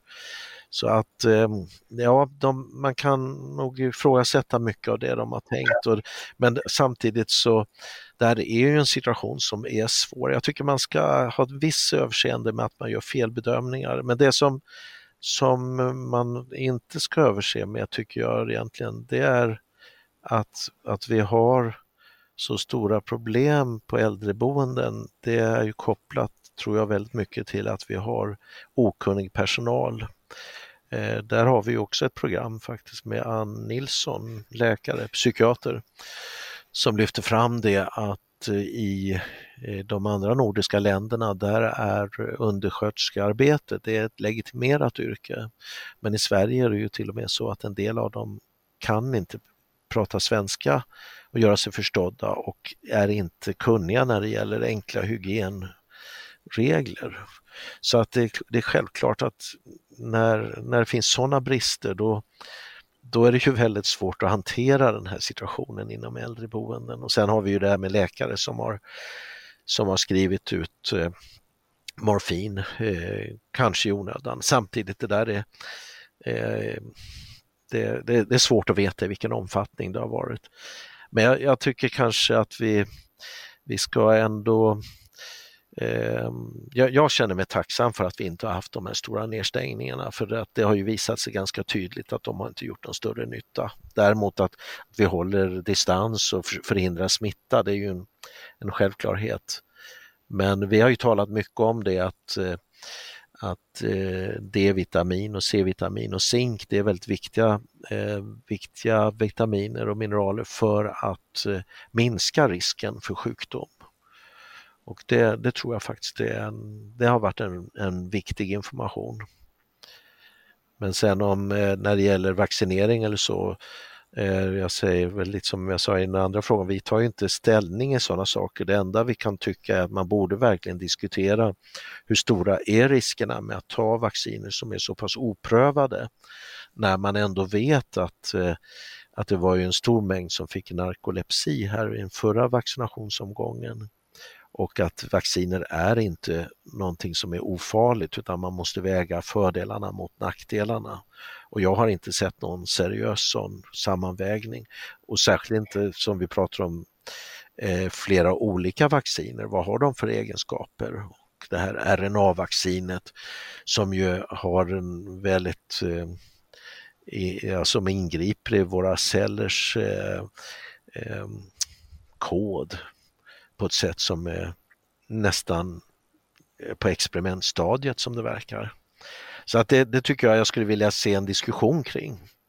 Och det, det är något... Den diskussionen förs ju, eh, möts av nästan våldsamt motstånd eh, från, från de som anser att man ska vaccinera sig. Mm. Eh, och jag tycker inte heller att det är orimligt att ifrågasätta eh, de uttalanden som har gjorts när till och med Tegnell sa i, i förra våren att det kommer att ta flera år före vi ser ett virus, men ett vaccin och sen helt plötsligt så kommer det ett vaccin. Då är det ju rimligt att man ställer sig frågan var kommer det här vaccinet ifrån? Mm. Nu tycker jag att har kommit med ganska rimliga förklaringar, typ att ja men alla har samarbetat och det har typ varit någon form av, det är det som jag har uppfattat i alla fall, att man har samarbetat, att man har haft någon form av open source eh, kring den här vaccintillverkningen. Men det, det, är ingen konstig sak att ifrågasätta vad, vad det är för vaccin eller, eller tänka sig att man, man kanske ska testa det först eh, för att se långtidsbiverkningar. Men, men samtidigt så, så kan det ju också vara så att om det är nu så att man lyckas stoppa pandemin tack vare det här viruset och, och, och vissa människor drar på sig eh, biverkningar så kan, kan det i sammanhanget kanske vara värt det. Det är väl så man tänker, antar jag. Eh, nu fick vi aldrig hit eh, svininfluensan. Jag vet inte om vacciner hade med det att göra men, men eh, det var ju en sjukdom som skulle ha blivit katastrofal om, om, om den skulle ha kommit. Liksom. Ja, man sa väl så. Men eh, det, det, det, är nog ändå så att jag, jag, kan förstå att många tvekar inför det här. Och om, om vi nu hade sådana biverkningar av den förra vaccinationsomgången, varför kunde man inte förutse det eller hindra det? För nu är det här, om jag, om jag har förstått det rätt så är det ju en helt annan teknologi som används i det här mm. vaccinet. Mm. Det är, man, man sprutar liksom inte in lite av infektionen Nej. utan man modifierar DNA. Ja, någon form av modifiering.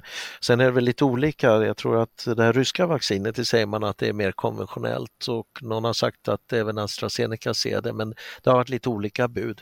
Men eh, just det här att ha ett RNA-vaccin och det ska förvaras vid minus 70, minus 80 grader och så, vad händer om man bryter den där kylkedjan? Eh, kommer vaccinet då att vara helt ofarligt om det nu blir, blir eh, förändrat? Eller kan det komma upp andra effekter av det? Eh, hur som helst så kan man säga så här att, att det som gör många misstänksamma mot det, det är ju att de här läkemedelsbolagen har ju friskrivit sig från ansvar. Och det är ju väldigt eh, märkligt att svenska staten då i Sverige ska ta på sig ansvar för eventuella biverkningar. Det vore väl mer rimligt att de som gör vaccinen får ta det ansvaret för då och då får man ju affärsmässiga skäl också att se till att det är ordentligt utprovat. Så det, ja. det finns... Men det skulle också kanske göra att det tog längre för det att komma ut på marknaden? Ja, så kan det ju vara, men eh, då kanske det var befogat också. Så att eh, det, är, en, det, är, eh, det är väldigt, eh, jag tycker att det är, det är väldigt mycket obesvarade frågor kring det. Eh, om, om man säger så här att vi törs inte släppa ut det här på marknaden för vi vet inte vilka biverkningar det ska få, då kanske man inte ska släppa ut det på marknaden. Mm. Kommer du att ta det om du får chansen? Nej, jag ser inget speciellt skäl att ta det. Har du haft corona? Eh, inte vad jag vet, men jag har ju umgåtts med personer som har haft aktiv corona och det har inte gett någon speciell inverkan på mig så att jag, jag, jag känner mig inte så orolig men man vet att man ska inte vara alltför självsäker i det här. Rätt vad det är så, så har man blivit smittad och mår dåligt men jag, jag, jag lutar mig mer emot att eh, eh tittar man på de, eh, den statistik som finns så är jag inte särskilt uppskrämd. Det visades ju bland annat här i Region Stockholm så gjorde man en undersökning och då konstaterar man att av de som man sa var döda med corona, för de har ju, man säger ju inte att de har dött av corona, man säger att de har dött med corona. Av dem så var 8% hade helt andra dödsorsaker, det kunde vara trafikolyckor och annat. Och så kollar man corona. eh, och då hade de corona, men det var absolut inte det som var dödsorsaken, det var 8 Sen eh, tre fjärdedelar av de som hade dött med corona, de hade andra sjukdomar som var dominerande. Och det kan vara alltså eh, ja, olika typer av eh, metabola sjukdomar. Och sen till sist så var det 17 procent av de som hade dött, de, där var corona den, den dominerande orsaken. Så att eh, ser man det så, det är ett antal tusen som har avlidit, det är ingen tvekan om det. Men väldigt många av dem var ändå i det skicket att de kanske inte skulle leva så väldigt länge. Och det, det här är ju sånt som är, är svårt att prata om för att det blir så det blir ofta lite laddat och många känner ju någon som har avlidit på grund av corona. Och ehm, då blir det svårt att, att, diskutera siffror rakt upp och ner. Men jag tror att man ska luta sig mot siffrorna. Och där har vi väl haft en, många har uttryckt den här tanken i våra program att man ska skydda de svaga grupperna men man ska låta livet i övrigt rulla på som vanligt och det, det är en hållning som jag har. Och när det gäller vaccineringen så visar det sig att den muterar ju hela tiden och att försöka vaccinera sig mot ett muterande virus det är ganska meningslöst det som jag har förstått det. Så att eh, eh, även om de som vaccinerar sig kan ju, och nu säger man att de kan till och med smitta också, men de kan ju eh, drabbas av någon variant av det här coronaviruset och nu stängde man ju gränsen här mot Norge på grund av någon mutation så att det, det ja, jag, jag har väldigt svårt att förstå eh, att det skulle vara viktigt att vaccinera sig. Men eh, du tar andra vacciner och sånt om du ska utomlands? Ja, jag har ingen speciell eh, åsikt om vacciner. Jag har eh, vaccinerat mig. Just som du säger, när man åkte utomlands vid något tillfälle så var det någonting man vaccinerade sig mot. Så att det, det, jag tror inte man ska vara generellt negativ till vacciner, tvärtom. Det har ju varit väldigt verkningsfullt. Men att ta vaccin mot, mot muterande virus, det verkar vara en hopplös kamp och dessutom så Eh, Eh, är det, är det ju en väldigt, alltså jag skulle inte ge mig in på något sånt här RNA-vaccin. Då skulle jag vilja veta mera och förstå mera var vetenskapen står idag. Eh, jag har lite svårt att förstå att man skulle behöva ha ett sånt vaccin om, om det går att göra traditionella vaccin. Har man nu så här bråttom så ska man ju, tycker jag, vara lite konservativ i sitt tänkande och satsa på det som man vet fungerar. Då ska man inte samtidigt introducera teknik som förefaller relativt oprövad. Det, jag skulle absolut inte vilja ha något RNA-vaccin för att eh, det förefaller så oprövat och dessutom så komplicerat med denna kylkedja som ska eh, hanteras då vid minus 70-80 grader. Mm. Eh, ja, det var, ju någon, det var ju någonting som hade hänt nu bara nyligen, någon kylkedja som hade varit för kall. Ja, ja var den för kall? Jag tror den var för varm. Ja, jag för mig att den var för kall. Ja. Men jag, jag, mm. det, var, det var fel temperatur i alla ja. fall och därför rådde det ganska stor tvekan om vad som skulle hända med vaccinet. Och jag tror att man kasserar väl det för säkerhets skull. Mm. Eh, ja, fast jag tror att det var väl en del som var vaccinerade. Av med just den batchen? Ja, jag tror det. Ja, eh, ja. Det, och det är ju naturligtvis så att om nu vaccinet är viktigt, eh, då, då blir ju det här att ha koll på den här kyltransporten, det blir ju oerhört viktigt. Men jag tror att det är väldigt svårt och säkerställa det. Det går naturligtvis, självklart går det. Men det här, vi pratar om temperatur, alltså minus 70-80 grader. I normal frys där har man kanske minus 18 grader och på ett labb där man har en lite mer speciell labbfrys, där kanske man har minus 30 eller i bästa fall minus 40 grader. Nu pratar vi alltså om temperaturer som man normalt sett aldrig ser i någon verksamhet. Ja, alltså det krävs ju mycket flytande kväve för att liksom hålla dem nivåerna. För det, det är väl inte ens med aggregat man håller det utan det är väl kemiskt tror jag. Ja, jag tror faktiskt att det är aggregat. Det, eh, det var någon artikel här det finns ju båda varianterna. Jag är övertygad om att du har rätt i det. Men det var ju något bolag nu som hade fått ett väldigt uppsving, även ett svenskt bolag, för att de fick börja leverera sådana här frysboxar. Så att eh, eh det är eh, men, men jag låter det vara osagt, jag, jag, vet faktiskt inte vad det är för teknik, men att det har gett upphov till en blomstrande kylindustri, det är ju naturligtvis många som är glada för. Mm. Det, är många som, det är många eh, industrier som har fallit men också många som har, har rest sig under corona. Jo, det här, alltså vi kommer in på det att det, det här är skattepengar igen som ska ut. Eh, och eh, om folk skulle, skulle vara tvungna att betala för de här vaccinerna då, då är väl frågan hur många som skulle bry sig om att göra det. Du, en sak, eh, om, om jag får hoppa lite Absolut. Ja, jag skulle faktiskt vilja lyfta fram en sak och jag, jag har snuddat vid den och det har, jag har försökt lyfta fram den i samband med den här avstängningen. Och det, jag pratade tidigare här om, om scenarios kring arbeten och, och så här. Eh, men det finns en annan sak som jag verkligen tycker att vi måste börja ifrågasätta och ställa oss frågor kring.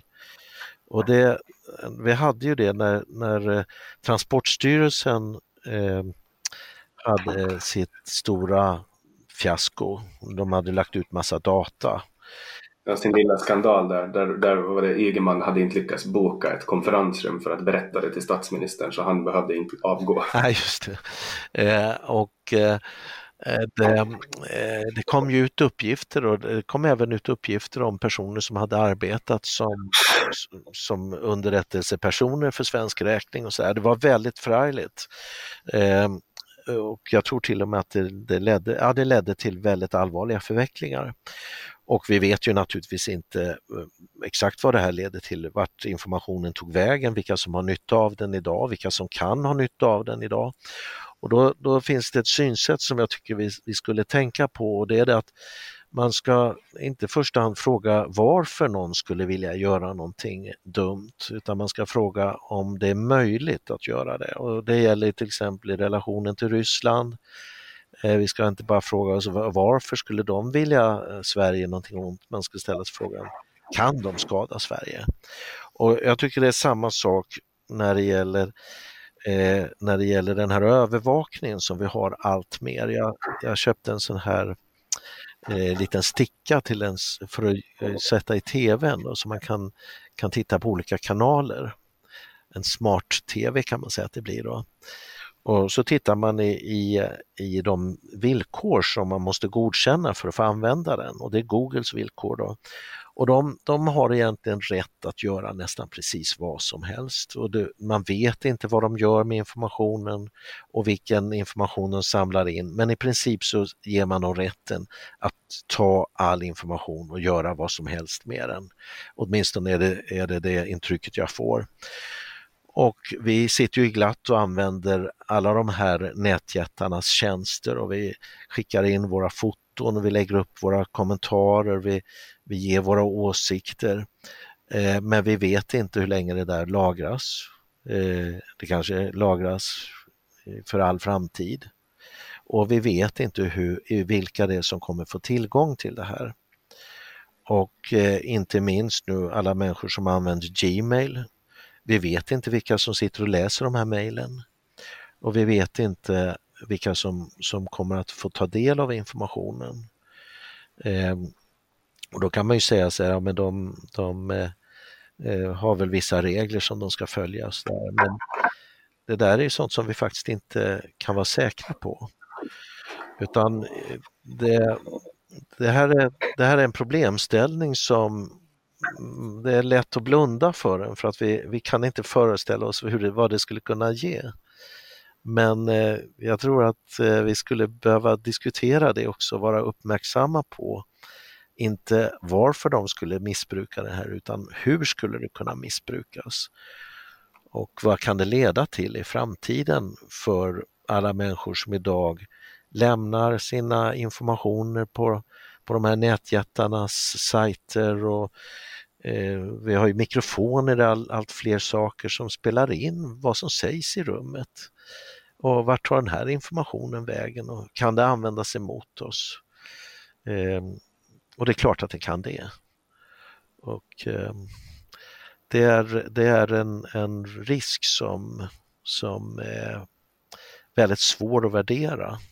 Men det rimliga vore att lagstiftarna satte gränser här och man, man bestämde hur den här informationen får an, användas och satte, eh, satte så att säga ja, gränser så att eh, det inte får användas på ett felaktigt sätt. Det är ju första steget i varje fall. Mm, och det var ju lite det som var tanken när man genomförde hela GDPR. Att uh, man måste ha en, alltså att man ska förändra det men det är fortfarande så att det var det som var tanken med hela GDPR att man på något sätt skulle göra det uh, lättare för konsumenterna att få ha kontroll över sin information och det är ju saker som man egentligen inte kan lagstifta bort. Så tekniskt sett ska du ju kunna kontakta Google och säga hej ta bort allting jag har på mig och så kommer de att radera allt de har. Mm. Uh, så är det ju tekniskt sett nu. Jag vet inte hur det väl funkar i praktiken. Men det jag brukar tänka, för det är ju klart att jag har tänkt på det här många gånger när jag har suttit och gett bort min information. I princip, jag är född 1994 och i princip hela mitt liv finns på internet recordat på något sätt med bilder, text, eh, kommunikation på alla sätt. Det är att det finns så jäkla många människor ute på internet så att jag, jag liksom försvinner i ett hav av information. Att vad ska, vem, vem är intresserad av mig? Eh, vad, vad ska de göra med den här informationen? Hur ska de lyckas samla den? Och så vidare. Det är så jag brukar tänka. Mm. Men jag kanske är naiv. Det är väldigt optimistiskt. Jag tror att så där tänkte man ju innan man insåg hur kraftfulla de här sökverktygen är. För du kan ju vända på det och säga att den som vill veta allt om dig, eh, om vi säger att Google skulle vilja veta allt om dig, eh, då, då får de veta väldigt mycket. Frågan är sen om det är lagligt för dem att gå in och kolla på mina mejl till exempel. Ja, men hur vet vi att man följer lagarna? Det är, det är ju också det är en stor aspekt då, att, att folk inte följer lagar. Mm. Och, och, det är ett stort problem. Ja, och vad gäller de lagar där den här informationen lagras? Mm. Ja, exakt. Vilka, var, vilka, är det det landet som den servern befinner sig på eller är det landet den har samlats in på och så vidare. Och så vidare. Ja, jag tycker vi, vi borde borde diskutera det i varje fall. Och det, här, det här håller på att bli så omfattande och, och det är ju människor som blir avstängda ifrån från de här möjligheterna och det är ju också en sida av det att det får så stor betydelse i människors liv. Så att eh, då, en avstängning kan ju vara, eh, är ju också ett, ett, ett möjligt problem. Så att, eh, det är, och det vi pratar om bolag som är, är väldigt dominanta i sina marknader. Så att det, som jag ser det så är det någonting som jag tycker att lagstiftarna borde intressera sig för. Mm. Om, man, om man kollar på den här nedstängningen, hur mycket har ni tappat i tittare? Ja, det är mycket. Eh, jag, kan, jag har inga siffror så jag kan säga i procent eller så, men eh, och det är inte säkert att man mäter samma sak heller. Eh, I de visningar som vi har, som jag förstår det, så är det unika tittare. Eh, så att om du går in flera gånger och tittar på samma program eller att du tittar på en del först och sen en annan del sen så registreras det fortfarande bara som en gång. Eh, medan Youtube är ju sån att man, man, eh, om man går in flera gånger så registreras det flera gånger. Eh, så, så har jag förstått det. Så att man jämför faktiskt inte riktigt samma sak men jag kollade här för en vecka sedan, då hade vi haft 300 000 visningar på den nya plattformen. Så det är ju en, det är en betydligt lägre siffra, men inte, inte så dålig heller faktiskt. Det, jag, jag måste säga att jag är ganska glatt överraskad över ändå att det, att det har gått så pass bra. Men, Om man kollar på ekonomiskt då, har ni minskat i donationer eller? Nej, det tror jag inte är så tydligt faktiskt. Kanske till och med tvärtom. Eh, jag upplever nog att, att det här som vi har sagt att vi ska göra, att vi ska erbjuda ett alternativ till Youtube där, där olika eh, eh, spelare kan lägga upp sitt material under eget ansvar. Det är någonting som våra tittare vill att vi ska göra och också kommer att stödja. Så att eh, det är eh, jag har nog upplevt en väldigt positiv eh, respons på det och att man vill att vi ska finnas kvar. Mm. Men sånt där, det, det, finns ju ingen garanti, det är bara att hoppas att, att det är på det viset. Och hittills har det varit så. Mm. Ja, och nu har vi avhandlat våra två timmar. Eh, så jag vill tacka dig jättemycket Mikael Wilgert för att du deltog i podcasten Samtal. Mm, tack ska du ha. Och till alla er som har lyssnat vill jag tacka er för att ni har lyssnat med oss ända till slutet och jag vill tacka er för att ni delar eh, podcasten Samtal på era sociala medier. Jag vill också tacka er som donerar eh, till den här podden. Den är ju helt eh, ideellt driven av mig eh, och eh, mastras av Anders Hesselbon och kommer med vissa utgifter och därför uppskattar jag jättemycket alla ni som har donerat på patreon.com samtal eller som swishar på 070-352 Länkar och nummer hittar ni i beskrivningen till det här avsnittet eller på min hemsida www.samtal.ax. Där får ni också önska gäster. Det var ju så jag fick in eh, Mikael nu för att det är väldigt många som önskar honom eh, nu kopplat till den här nedstängningen och fortsätt gärna önska gäster. Jag tar alla önskemål i beaktande när jag bokar. Jag släpper nya samtal alla onsdagar året runt. Jag heter Jannik Svensson och du har lyssnat på podcasten Samtal.